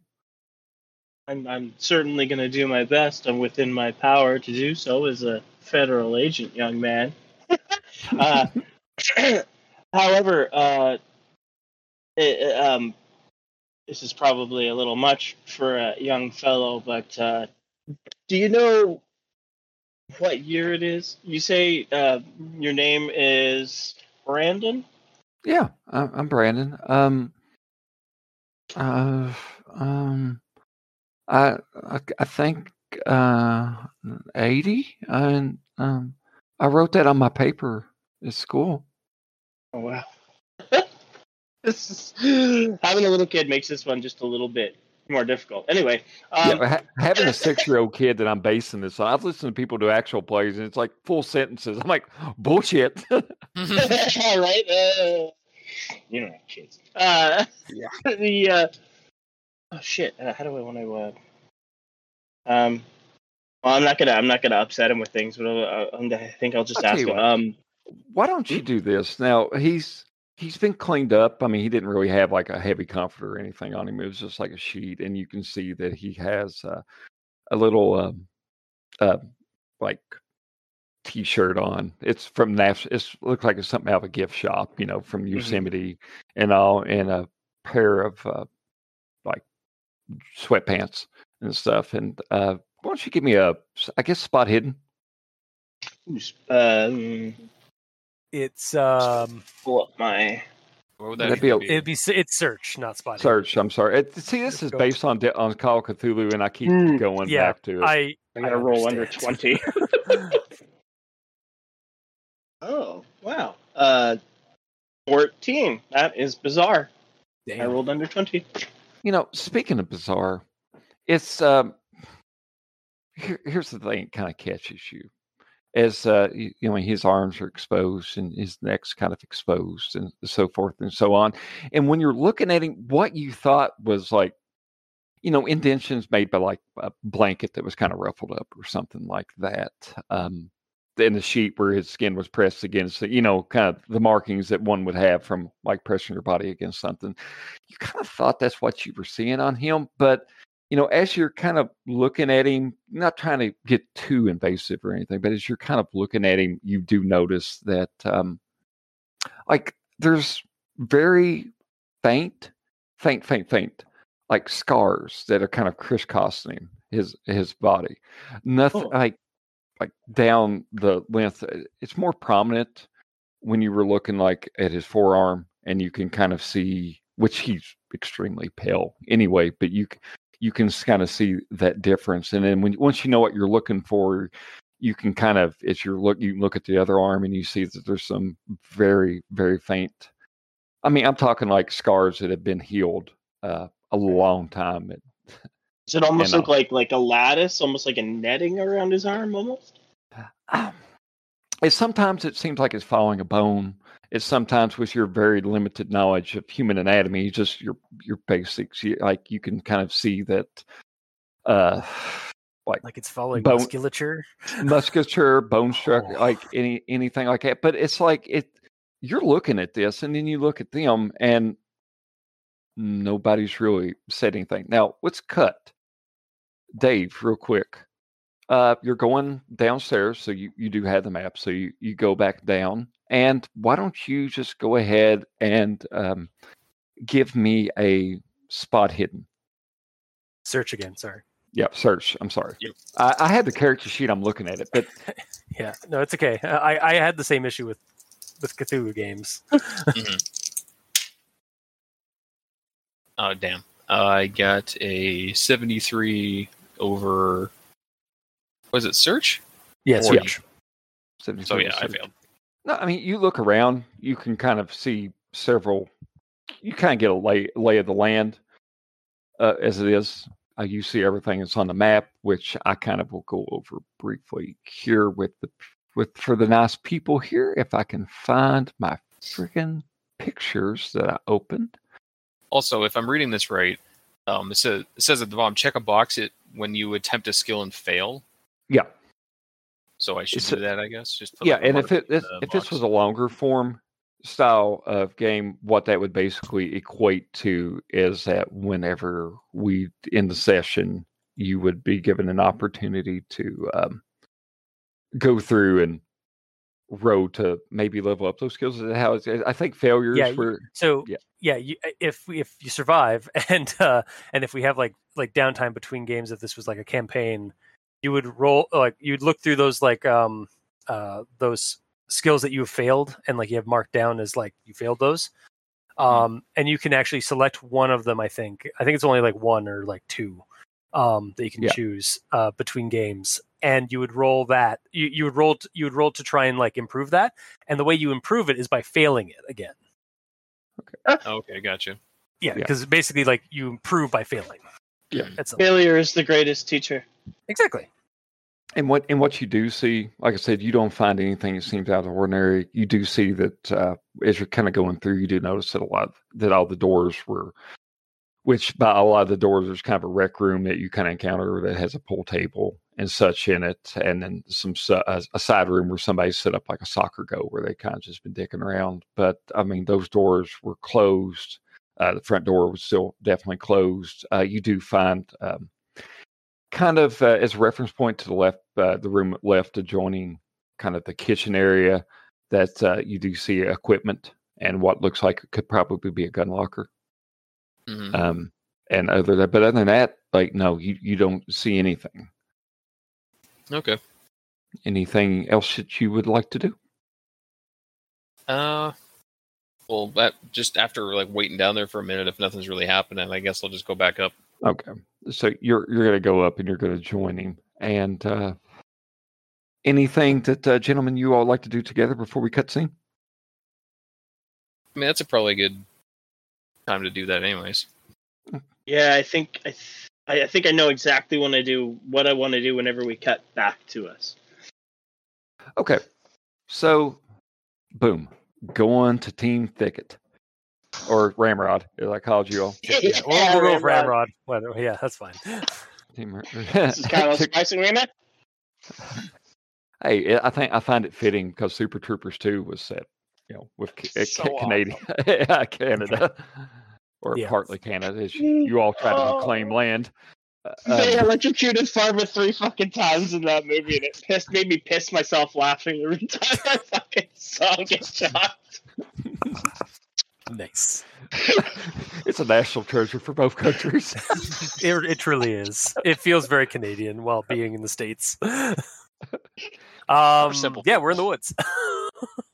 Okay, so... I will. I do want to give you kind of some flavor text as you're going. So as you kind of take off, SUV pulls away. You kind of meander and walk a little bit. And even as you're kind of going through this loop and looking for trail signs, you've got the maps that were provided for you for the region. But you do notice that there's quite a few campers in the campground. There's quite a few tents that are set up. It's a designated area. Going on, if you were kind of guessing at the number of people that would be up here this weekend. Of course, it's kind of rainy and you know, some grumblings. And I mean, some people are trying to start fires and you know how some campgrounds provide like grills that are already standing, just this wrought iron, I mean, this iron, whatever. Some people are trying to cook on it and whatnot, but it looks like, you know, between 30 to 50 people, if you were going to kind of guess as you're making your way up. Now, were you wanting to go to the Devil's Chair? Well, we got the information about the where he was found, in proximity to it. So I'm actually trying to, I guess I'm navigating to where the Devil's Chair is, and then trying to find like the approximate area where Gallegos found. Him like in conjunction so basically going to the Devil's Chair because that's like the most obvious landmark to find to get to the area where he was discovered. Okay. Why don't you do this? Once y'all decide, so getting away, you see trail markers for the Devil's Chair. Decide that's a good place to kind of take off for it, and you're going to make it. And what would you suggest? Like, I'm thinking off the top of my head, either an outdoor skill or something like that, or maybe that's more for tracking. Maybe this should be kind of how do you all want to go about doing this? Wait, first off, Josh, are you still with us? Yes, just been really quiet. Yes. Okay. And you're okay with it, like us going to the Devil's Chair and investigating and stuff? Okay. Yeah. Okay. I actually looked it up because navigate is for when you are trying to reorient, like orient yourself in the game, like in game and stuff like that, like either through a map or through intuition, like that kind of thing. Survival is actually for tracking and like surviving the outdoors. Yeah. Okay, that sounds good. So if you wanted to do, one of you all, I know both of you probably have it, possibly navigate or whatnot, go for it. Okay. It's a one and done for the group, though. Yeah, I mean, Josh, what's your navigate at? 60. 60? You should do it. I have a 40 in it. Yeah. Now, how do I roll in this system? So roll percentile. 2d10. How do I roll in this system? Go ahead and pick one of them to be your 10 spot. So if you're multicolored dice, like the red one would be your 10 spot, and then the other would be your 1. Adversely, you could do like I do and just buy one of his. The same color. Yeah. Does the Google Dice Roller have an option to have one of them? Unfortunately, you could actually. Sorry. I'm sorry. I was going to say if you had a dice rolling bot here, you could row row 1D100. We don't have a dice roller bot. What? Fuck this shit! I'm gone. Table flip. No. My God, I heard that from here. My God. Unfortunately, the Google Dice Roller that we've been using so much for all of our other games, it doesn't do multicolored dice. Too bad I can't do this by telling you to roll a d20 and then dividing by multiply by 5. But then again, you would never get a low number, so that's kind of faulty. So in your, like, if you got 2d10, just roll them, and the one on the left is a 10 spot. Yeah, that's how I was going to do it. Yeah. I was just about to suggest that. Oh, great. I rolled super fucking high. That's good, right? What did you get? 97 out of 60. Oof. Okay. Well, it's probably the rain picking up. It's the rain is picking up just a little bit. It's not a downpour, but it's just coming a little bit more. Who did? We lost Chris. We lost Chris for a second. Okay. That's all right. I was grabbing my phone and I accidentally hung up. Oops. Okay. Way to go. So it's starting to rain a little bit more, and we haven't gotten any farther. Yeah. Well, I will say this. Here's the kicker to it all. Like I'm a big believer in falling forward. Like you make it up there. But there's a certain point where you're kind of looking at everything and the trail diverges into another trail.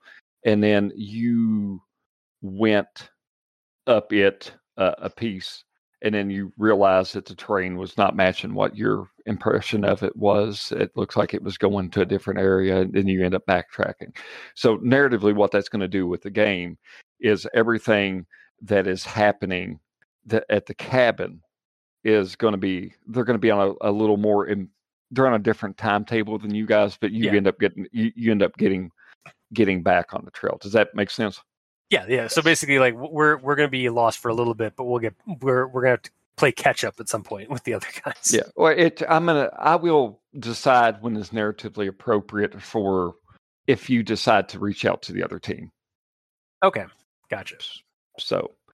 All right, so why don't we do this? So you kind of did this. You went back and you corrected yourself. Now you're going ahead. I think at some point, why don't you tell me how does our great park ranger, how does Nathan graciously take the helm of this? Since it looks like I wanted to say Josh, but Freddy is kind of somewhere else. Yeah, yeah. Well, Nathan was being a park ranger. He sized up Freddy and thinking like, oh, this is an outdoors man. He can. I'll let him take the reins for the start of this. And then cut to us going out down some roads, some trails and such. And we eventually got there. I'm used to navigating deserts. Fuck off. Yeah. Yeah. Exactly. I'm used to the sandbox. Yeah. So when we eventually got, we did eventually get, or like, so we're still like on the trails, like trying to find the Devil's Chair, or you've righted yourself. Found it? Yeah, okay. Yeah. As you're approaching it, you kind of see the huckleberry field. It was talking, and there's it's kind of an opening where the huckleberry field is, but there's also the wilderness that is there.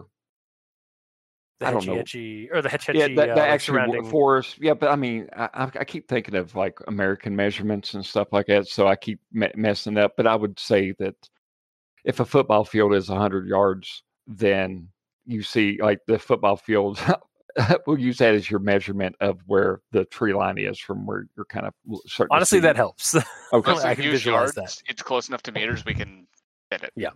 Okay. So honestly, you could probably use whatever is your natural, like gut instinct to use for measurements, and I'm sure we'll understand.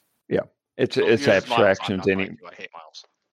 Abstractions anyway, you know, you've already dealt with as much miles as you're going to at this point. Oh, good. 48 kilometers or 30 miles. And the unit distance. Yeah. Yes. So why don't you both do me a favor here? What would that be? Give me a spot hidden check. Search. Sorry. So, I don't mean not to correct you. Search. I'm sorry. So search. I have to beat that in my head. I played more Delta Green and then I've ran it. Yeah. Right. Is this to like look around and like find like details and stuff like that? How much details you get? Okay, because can I make the argument that since we're in the outdoors and doing this stuff, I would be using survival to track, like as a form of like tracking, like to find like to see if I can find like clues, like that kind of thing. Sure. Okay. I mean, you can tell me, like, no, well. Chris. No, that was not a resigned sure. Like, okay. I like that. Like, I always offer suggestion. And guys, when you're looking at that character sheet, what I've noticed, unless it's a very particular skill, like firing a gun or things like that, you can kind of substitute stuff. So if your dodge sucks, but your athletics is good, and you can narratively say, well, instead of leaping out of the way of the train, did blank. You know what I mean? If you can make a good case. I did the Prometheus school of running away from things and outran the train. I mean, yeah, you know, like that could actually kind of work in certain situations. Like I remember seeing like some people in a tunnel, like going into a train or into a train tunnel, getting about like halfway through the tunnel, then seeing the light come, and they just rather than like they could have like maybe like ducked to the side and like let it pass, but they chose to just outrun the train to the very end of the tunnel. And it was one of those like videos. It's like, oh my god, are they gonna get hit? Like, it was yeah. But yeah, okay. So I'll roll for my survivals because I asked that because it's 70. And Freddy, you want to roll? I think we said search. I roll survival as well. So, I mean, yeah. Like, I mean, here's the thing with you. And I'm going to kind of give you a little bit of a hunter's background because I like flavor text when I run games. All right. You know, everything grows up. So a lot of things in nature are vertical. So if you were like deer hunting, you're looking for lines that are not vertical. So like, you know, it's like the deer's back and stuff like that is more horizontal and things like that. So you're using your survival instinct to kind of look for things that stick out amongst the wilderness and the surroundings. So, yeah, go for it. Okay. All right. Now I rolled when you said search. Do you want me to use that roll or? I want you to use, if you wanted to use survival, use whichever one you want. You pick your best skill since you did make the case and I did support you on that. I think he's asking that he previously did a roll for search, but then after the fact asked if he can. Oh no, it's kind of a one. So you failed your search. Yeah. Yes, I failed the search. Okay. What about? If I was going to, but I didn't know survival was an option. That's why I'm asking. Well, I say in the future. I mean, we got two rows going on right now. Okay, that's fine. Failed. Yeah, 75 out of 20. Oh, okay. I got an. I wanted survival because that's an 80. Yeah. Oh. My apologies. Yeah, I got an /9 out of 70. So, all right, yeah.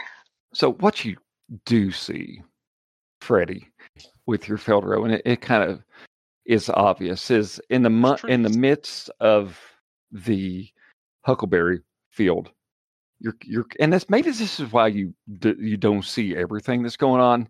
You see kind of crouched in the midst of the field, and we can say it's maybe a little higher than knee high, like grass is kind of growing, the huckleberries that are growing up there. But you see like a silhouette of like shoulders, and you see a head, you know, like somebody who's like crouching down on one knee, and you can't see exactly what they're doing, but you can kind of make out.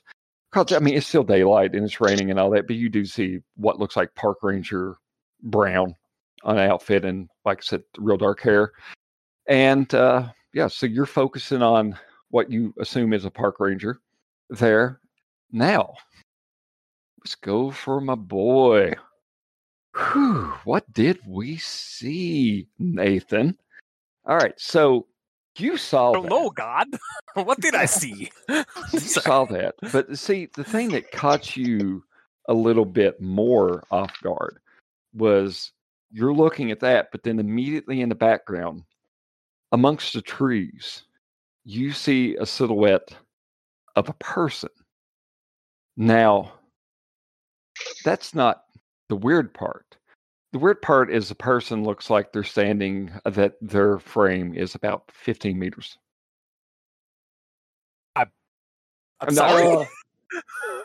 Jesus Christ. I think it's 15 meters if I'm getting my math, because it was mentioned 15 here. Meters? Meter. I may be. Hold on. Double checking. By the way, that is a tree. A fucking Titan. Yeah. It's still literally as big as it's like Attack on Titan. I'm going to. Calling in the judges. 49 feet. 49 foot tall. Yes. Calling in the judges. Did I give a wrong number out? Why am I looking at the Shoggy? God, they're not. You're not fucking Shoggy. Wait, why do you have? Okay, I'm not. It's the stealthiest giant ever. I mean, maybe. I'm gonna leave this conversion table up for meters to feet, just in case we. Yeah, I mean, I know it was. I think it's gigantic, but that's not my problem. Okay, hold on. I think Adam was there. Just like I may have misread. I may have miswrote something. As a matter of fact, I see. Mm-hmm. Oh, it's only supposed to be 15 feet. Oh, still insane, but I mean, 15 feet isn't better. We can kill that with bullets. I misspoke. It was 5 meters. So. Oh, 5 meters. So not 15, which would equate to 15 feet. So 15 feet. Yeah. 15 feet. So I got it backwards, but that's still pretty big. Yes, I am fighting the urge to just like look over to my my cohort and just like run. Just start running. Give me a D4 sand check. I mean, give me a sand check. I'm giving a sand check. I mean, it's not clear, but I mean, it's you see. Does it? Because we were told that like some people had seen like a tall, pale, thin. Am I seeing Slender Man?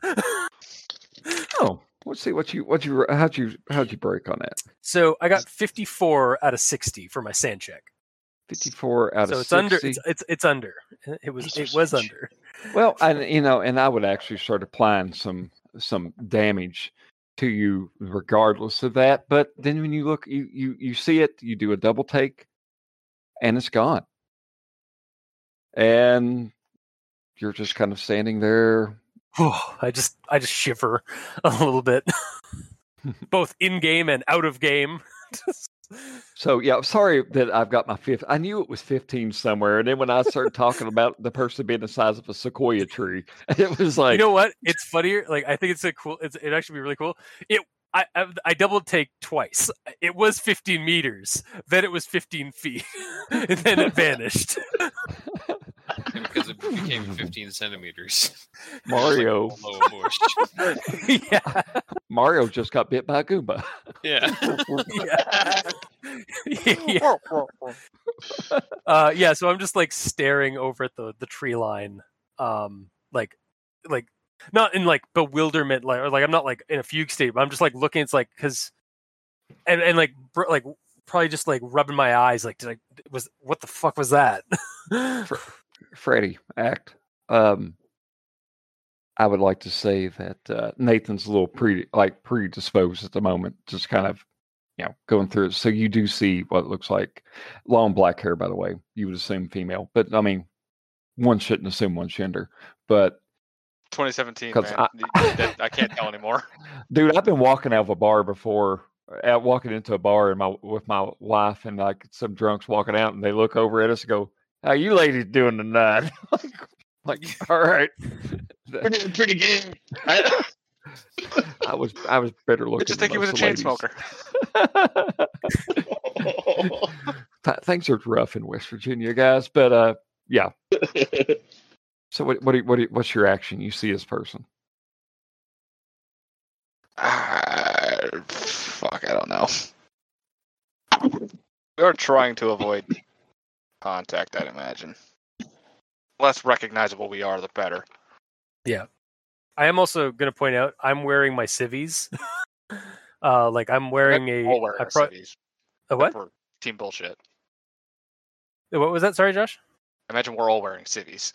Yeah. Like, I'm wearing, like, my, like I said earlier, like, a denim, like, just some denim jeans, and, like, a flannel shirt that's, like, the sleeves have been rolled up, basically. So how Canadian? Yeah, I'm from Portland. Why don't you all do this for me? Hmm? Alertness substitutes for listen, right? Yeah, alertness is the perception role in Delta Green. So. Why don't you both give me? Well, what's your alertness scores? Mine's 60. Mine's higher. Okay. You don't hear. That's the thing with Delta Green. You could either roll if you're in a hurry, or if it's something that, you know, you would pick up or intuitively do, then, yeah. And there's no pressure and stuff like that. Then you pick up on it, and you just hear, you kind of see the figure kind of like shaking a little bit, and it kind of looks like they're kind of rocking. I guess more I was saying kind of back and forth just a little bit, and it's like, no, you're not here, you're not here. You're not here. You're not here. And she just keeps doing that. And then it ends with, you can't be here, Brandon. And then I'm going to cut scenes. So dun, dun. Back at the cabin. Less time has progressed for you. Mm-hmm. What do we do? I assume I'm still sitting with the boy. You're sitting with the boy, and I think that didn't Chris say that he was going up to meet Dave? Yes. Okay, so yes. I can say that the party is all together upstairs now. Mm.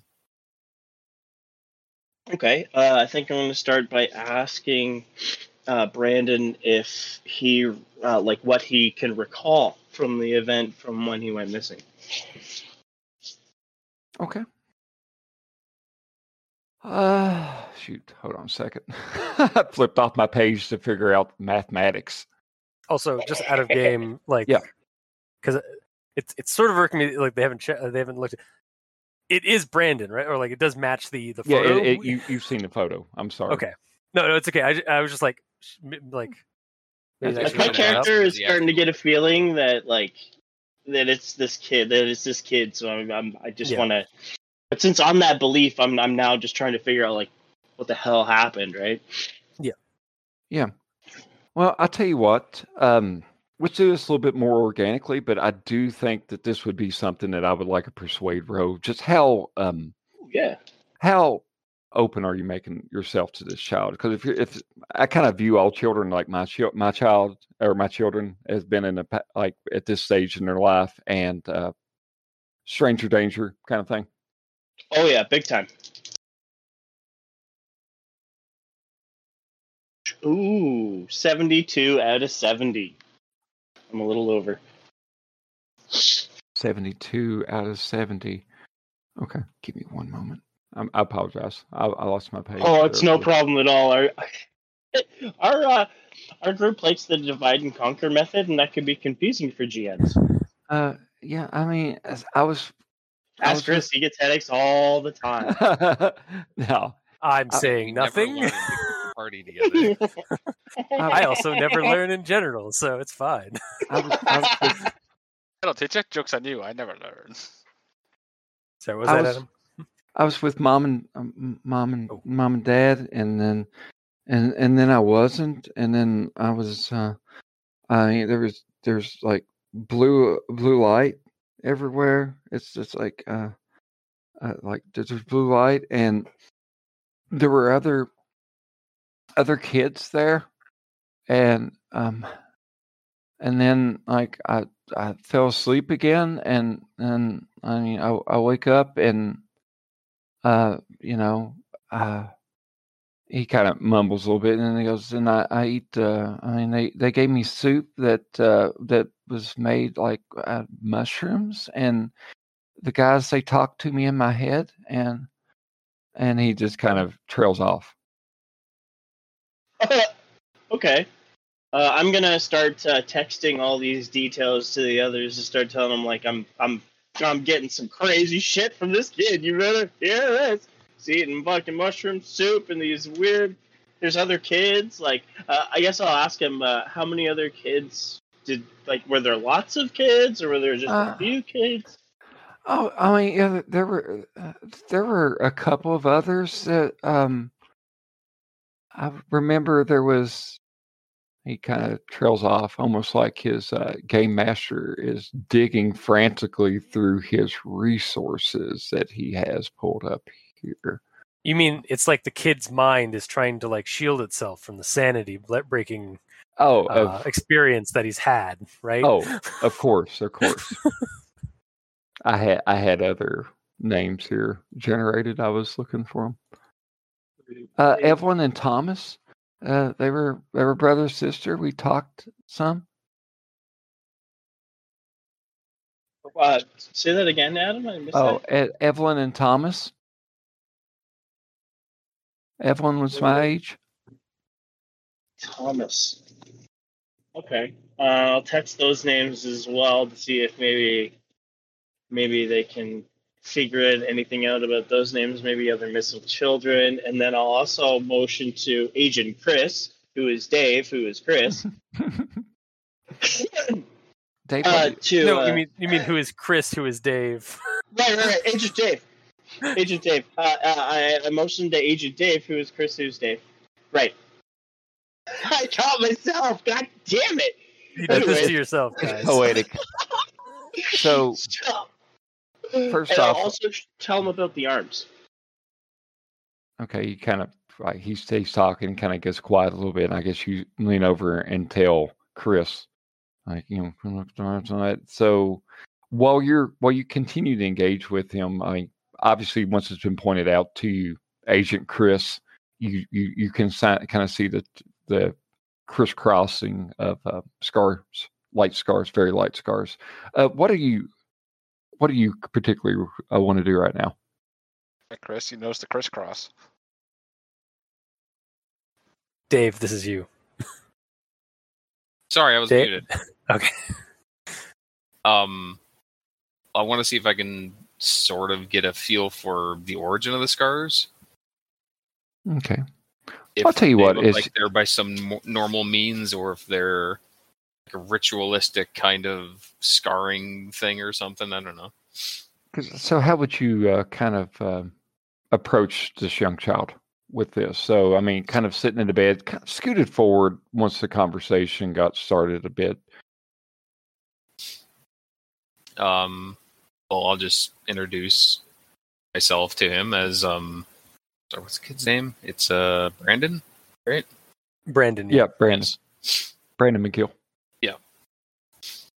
I'll say, hi, Brandon. I'm Agent Dave. I'm Agent Chris's partner here, and I'm also a doctor. Can I just give you a quick once-over to make sure you're okay? No shots? No, not at all. No shot? Okay. So I think it's a medicine or first aid would be whichever one you have the higher skill in. I think more first aid possibly. But okay. Why don't you give me a first aid check to see what you notice? Okay. 48 out of 70. 48 out of 70. Okay. A great success. Let's see. Trying to see where I've totally lost my place. Okay. So when you rode this, you do like obviously you see the crisscrossing scars. You managed to kind of even raising up like the back of his shirt. I would say that if you're posing as a doctor anyway, you would have probably had some stuff, medical tools, maybe even a stethoscope or something like that. You know, breathe in, breathe out, kind of stuff like that. You see them like lining the spine, and even like some of the, not all of them, but some of the scars seem to even kind of go out where like the ribs would have been. And the thing that really catches your eyes on the very back of his neck, you see a green tattoo. It looks like it's kind of look like a cross of three squares that are kind of green squares that are kind of mashed together to kind of form what would look like a ram's head. Do you possibly have archaeology or anthropology at any skill? I do not. Okay, but yet you do see that, and okay, running. Do you touch it? No. First thing I'm going to do is pull out my like little pocket notebook and just quickly sketch it out. Okay. And I don't even know if I should bother bringing it to his attention, because telling him that he has this weird mark on his back probably won't help matters. So yeah, I'll just put his shirt back down and just sit back and take notes while they're having their conversation. Okay. Just recording the things I saw. I think in the meantime, you should also like bullshit some like once over like verification to see if it's this kid, because we need to find a way to wrap this up and get him the F out of here, right? He does kind of feel cold.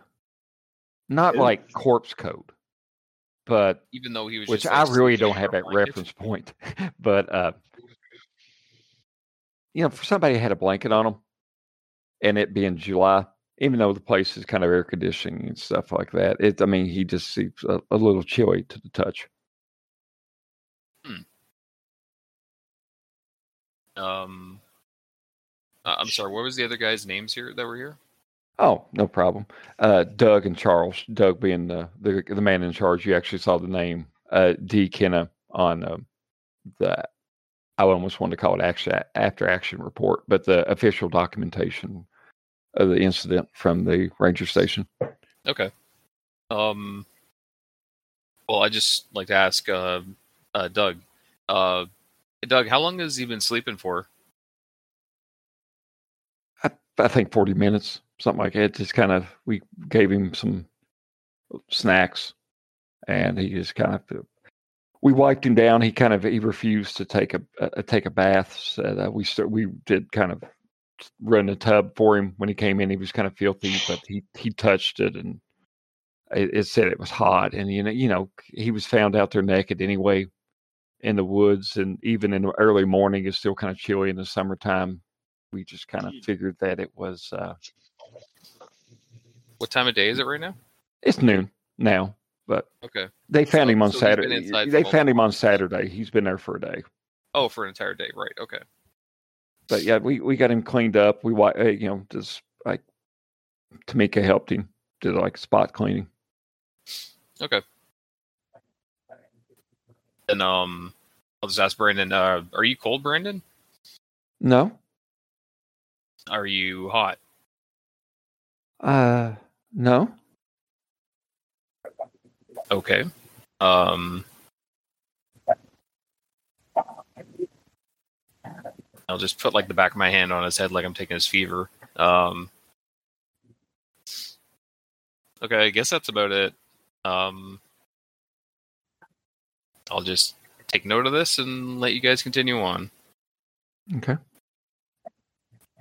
So why don't we go ahead and is there anything anybody would like to do before I end the scene? No, I think it's pretty straightforward. I think all I'll really be doing is just trying to wrap it up. I think I'll be like, okay, well, a few more tests really need to be done to be verified, but I think this is a pretty close case, and we'll... we were going to drill him on information that he should know as if he is who he is, right? Yeah. Parents' names or where they live and all that. Okay. Absolutely, he's already kind of confirmed that, though, because he knew the phone number, right? Yeah, he knew his phone number. Yeah. That's easy. I guess just easy, to add though. The cover, I guess, or whatever. So, I mean, what is your... You're kind of taking the reins here anyway, as you're kind of going through the doctor's spiel anyway. What is your base... what's your persuade anyway? My score? Or are you asking me to roll? No, I just want to know what your score is. 40.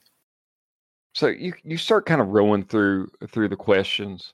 You know, like, I just need to verify a few things for you, Brandon. Like, what's your address? Which is a monumental task to teach a 6-year-old, let me tell you.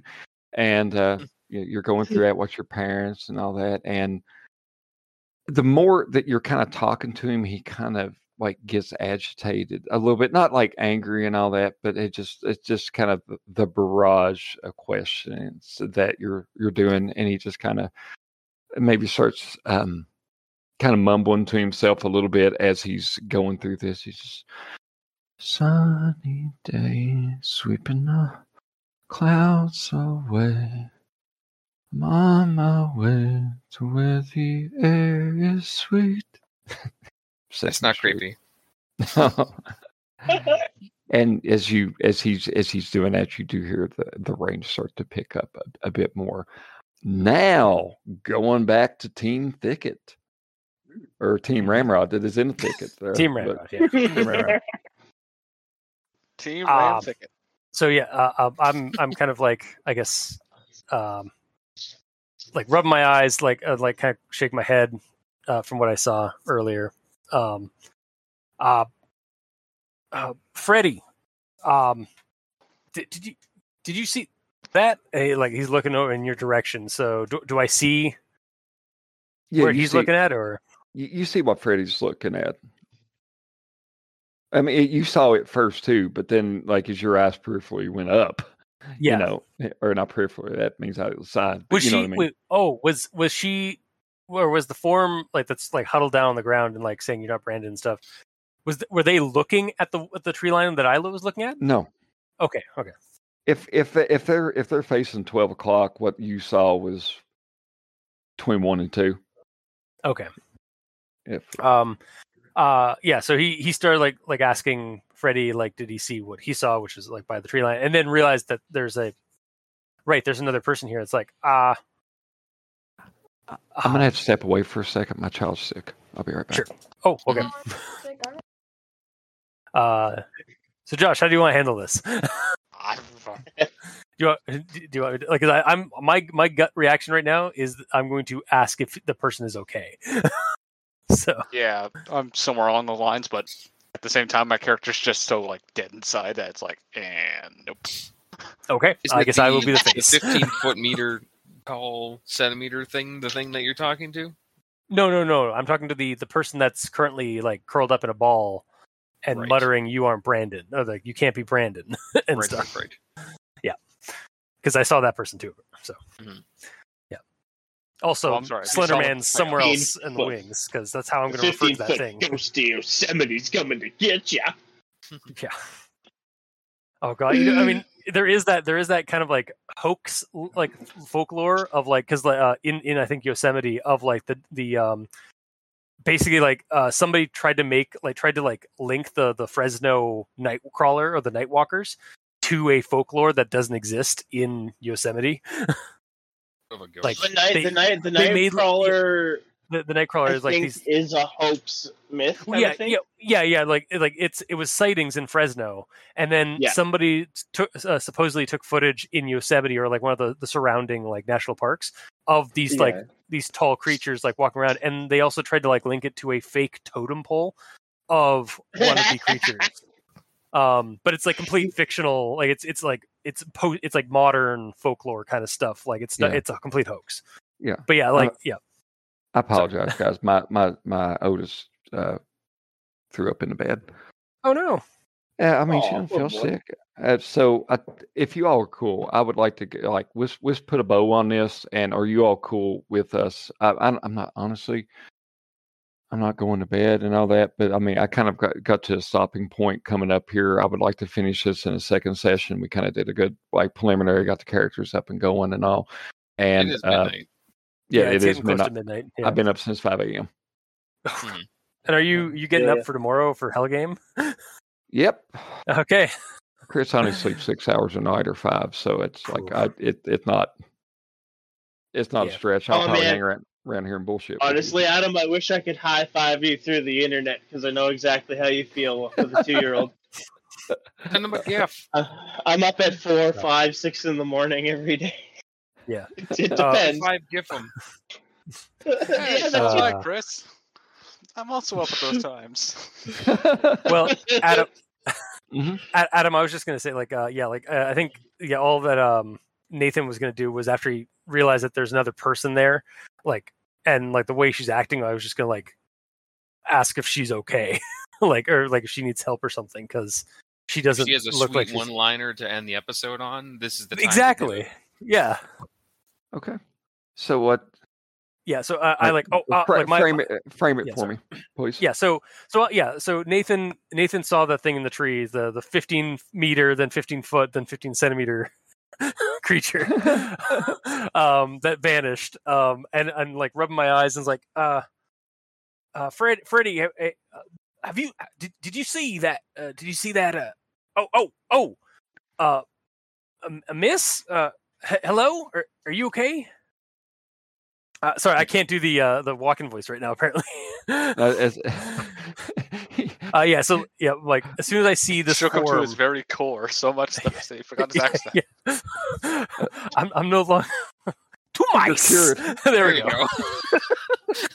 Yeah, that's your trigger word, right? Yeah, just Walken.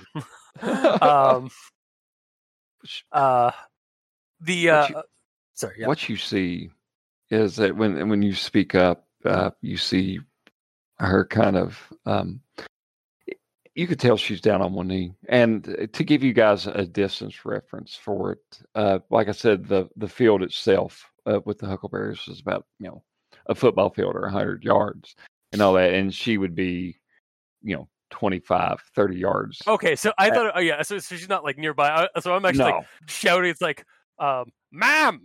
Are you okay? The shit out of her. Are you okay? And okay, goddamn you! And she kind of pivots and spins on one knee around to look at you, and you see this Asian-looking lady park ranger, but the what catches you about that is, when she turns, you see her arm is draped around the picture of the kid that you recognize as Brandon McGill. And he's dirty and naked. And she is with your... You definitely have human. Yeah, I have human of... human of 50. I was meaning to ask what the hell those skills are. So SIGINT is your ability to basically use computers and telecommunication and stuff. Basically, it's signal intelligence. Yeah, you're decrypting and then tell everybody about the weapons that you run into. Snake. Yeah, kind of. And then human is your ability to read somebody, from on a government professional level kind of thing. Okay, gotcha. Yeah. So, yeah, I have a human. I have a human to 50. So, Josh, do you have a human? Does Freddy have a human? I have the default of 10. It's just kind of not a casual thing, so I would ask both of you to roll that. Roll the human? Okay, sure. Yeah. How do I get under a 10? I pulled a 9, man. Ow! For you, Josh, with your dice, your first dice would have to be a 10, and your second one would have to be 1 to 9. Yeah, yeah. The 10 is acting as a 0. It's like a 0-0. So you can't hit 100, and this is all I'm learning. Okay. No, but you can get a 99, which is worse. Double odds is 100. Oh, is it? Okay. I thought that's what it was, because you can't. There's no way to get 100. Right, because there's no 0. Yeah, because it wouldn't go down to 0. Yeah, fair. So I got a 93 out of 50. I got a 19 out of 10. Fuck. So close. And I think this is a good place that, like, you're shocked as she is, like, and then that's when the cell phone text message pops up, and it's like, hey, he's talking about this, that, and another, and you're kind of looking at them and looking down at your all's phones, both of y'all, in your group chat. Texting, saying that you were talking to him right now. In the cabin. Yeah. So I was going to, like, minutes ago, I was going to ask to roll sand check, but then in my head, I stopped myself because it was like, well, we don't know that Brandon's at the cabin or at the trailhead station. Yep. So this could be there. Brandon. However, hey, looking at the text message, looking up at this scene, why don't you both give me a sand check? All as the clouds darken and you hear thunder in the distance. How does one roll sand? 73. Josh, I'm assuming it's roll the same two dice, and you have to get underneath your current sand. Yes. Okay. Can't wait to fail this. Hey, man, that's the fun of the game. I passed. Oh my god, 41 out of 55. I failed. All right, now with the fact that you're getting it, it's the circumstances Crazon for him. You read the weather report. You saw the weather report. Yeah. You saw everything. I mean, the previous park rangers' notes about the occurrences and the storms and stuff like that. And you're getting messages from your friend. You focus on this a bit more. So why don't you give me give me a D4 row for your sand? Gladly. Also, friend is a strong word. Work session. Only one. Okay.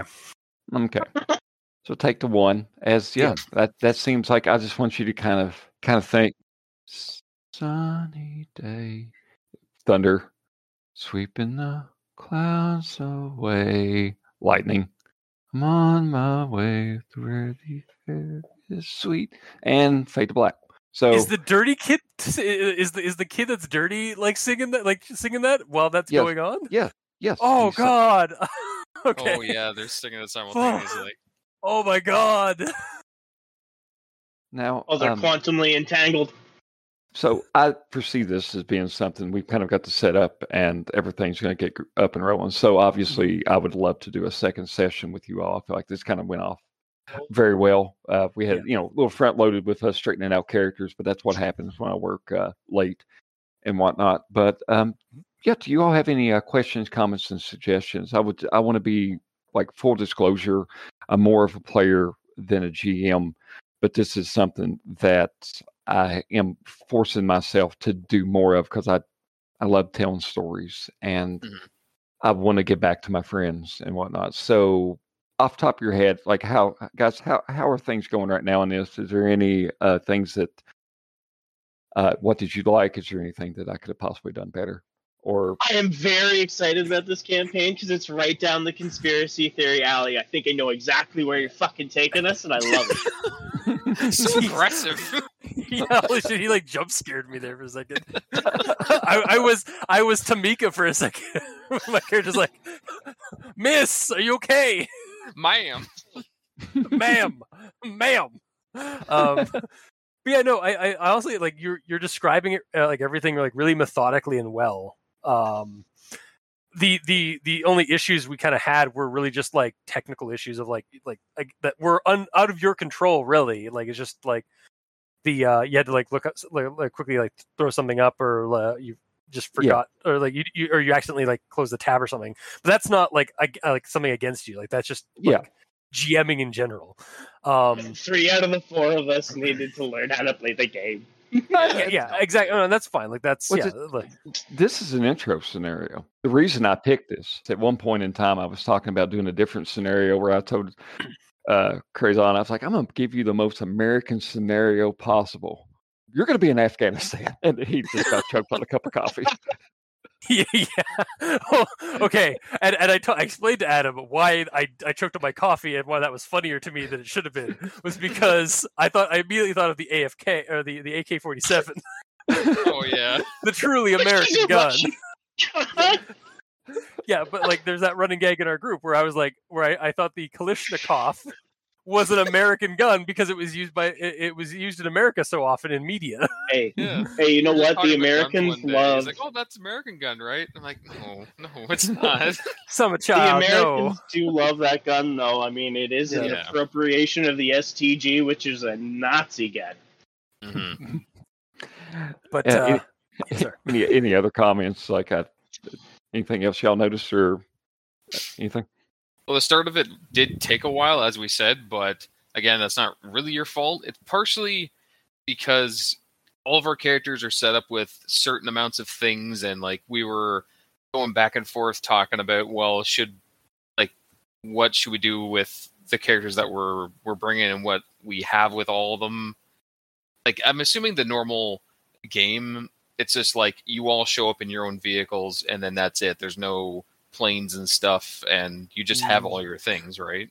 Or you're a pre-established. you could be pretty much a pre-established shell. I mean, a cell. But basically, the way the conspiracy works, as I interpret it, is that you all have day jobs, but it's your exposure to this through one form, fashion, or another that has kind of brought you into this government-backed conspiracy. But the fact that it's a government-backed conspiracy doesn't really 100% shield you from things. So the character sheets that we're using that provide, and if you look in the book as well, it kind of gives a readout of like what they would have and stuff like that. That I've always looked at it as kind of like flavor text to a certain point, because most of the time in the games that I played, a GM would, if it's a local thing, and a GM would say, sometimes we look at the stats, like I did this a moment ago off mic when Chris was, we were talking about getting him a firearm, and he said he had a 40. I was like, well, with that, then you're more than a hobbyist or something like that. So you're a gun owner and things like that. But usually you're operating on a shoestring budget. Would that be the best way to kind of put this, Crazon? Like there's complete deniability by the government. You're operating outside of it for it, and they're not going to really help you. Yeah, like there's the reason why I always adopted the maintain operational security for all the other like conspiracy games that I ran, like in the past, was because it was from Delta Green. Because like you're technically a depending on the era of Delta Green, you're either a illegal or legal conspiracy within the government. You have day jobs. Like my character's a park ranger. I'm not getting paid for this. If I get found out that I was down here, I could get in trouble. Sure. Like you all of us could end up in jail. Yeah. Mm. Yeah. And like, yeah, so it's like on that end, like, yeah, we're not supposed to be here. This is illegal for what we're doing. Like we're being spies. It's basically espionage. Yeah. Too much exposure to people is bad. Yeah. Yeah. And I try to get that across in a not... Well, I also wanted to hand-wave some of that stuff with the weapons, because I think it's also bullshit that I give you a John Rambo, but John Rambo has to fistfight his way through everything instead of having a machine gun. Don't worry, John Rambo wasn't here tonight. I think that actually might have been Aaron's character. Well, Aaron could probably jump into the next session. That wouldn't be too bad. Yes. But Josh, oh, sorry. Mm-hmm. Yeah, I was just wondering, like, Josh, how have you been liking it so far? It's great. I'm having fun. Yeah, I do feel guilty about you, Josh, in this, because I mean, a couple of failed rows and all that, and I'm trying to like, did I evenly, Josh? Let me ask you. Yes, it's completely. Did I balance it? Did I balance everything out okay? Yes. How was the pacing, gentlemen? That's something I was kind of concerned about. I didn't want to focus on one scene too much. Yeah, sorry for splitting everything constantly, by the way. Because we started by splitting the entire party, and then the inside party was split as well. So there was a split within the split. Yeah, I did think, if being completely honest, I did think that the cabin side got a little bit more spotlight, but I'm okay with that. Like... Yeah. Because I honestly, like, if I'm being perfectly honest, I wanted the cabin side. I didn't really want to go out in the woods. You're a fucking park ranger. You didn't want to be in the woods? No, because I know the mythos. It's cold out here. But yeah, no, like, I was like, as soon as, like, it's like, well, it looks like I'm the best, like, suited for the wilderness. I wanted to suggest the first. I was afraid you all forgot that part of the primary objective would be to check out the child as well. So that's when I threw Dave, who is playing Chris, to the wolves. But and with all that too, I want to commend you all. Josh's failed roll with the navigate allowed me. I mean, it just. The puzzle pieces fell together and allowed me to kind of give this drop at the end. I knew that I wanted to do a double encounter kind of thing like that, but at the same time, I didn't know how to. Yeah, so fail is a win. Yeah, you're the MVP. There's one thing Josh. You can count on me for. It's failing rolls, and we love you for it. Yeah, I am still terrified about this scenario, and like. Yeah, so I am. Yeah, like, oh god. Yeah, fuck. Awesome.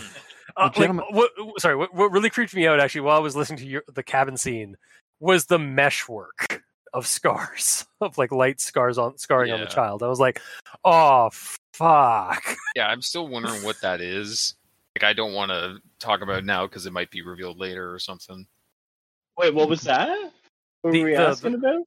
Oh, I know, like the meshwork of scars on the child.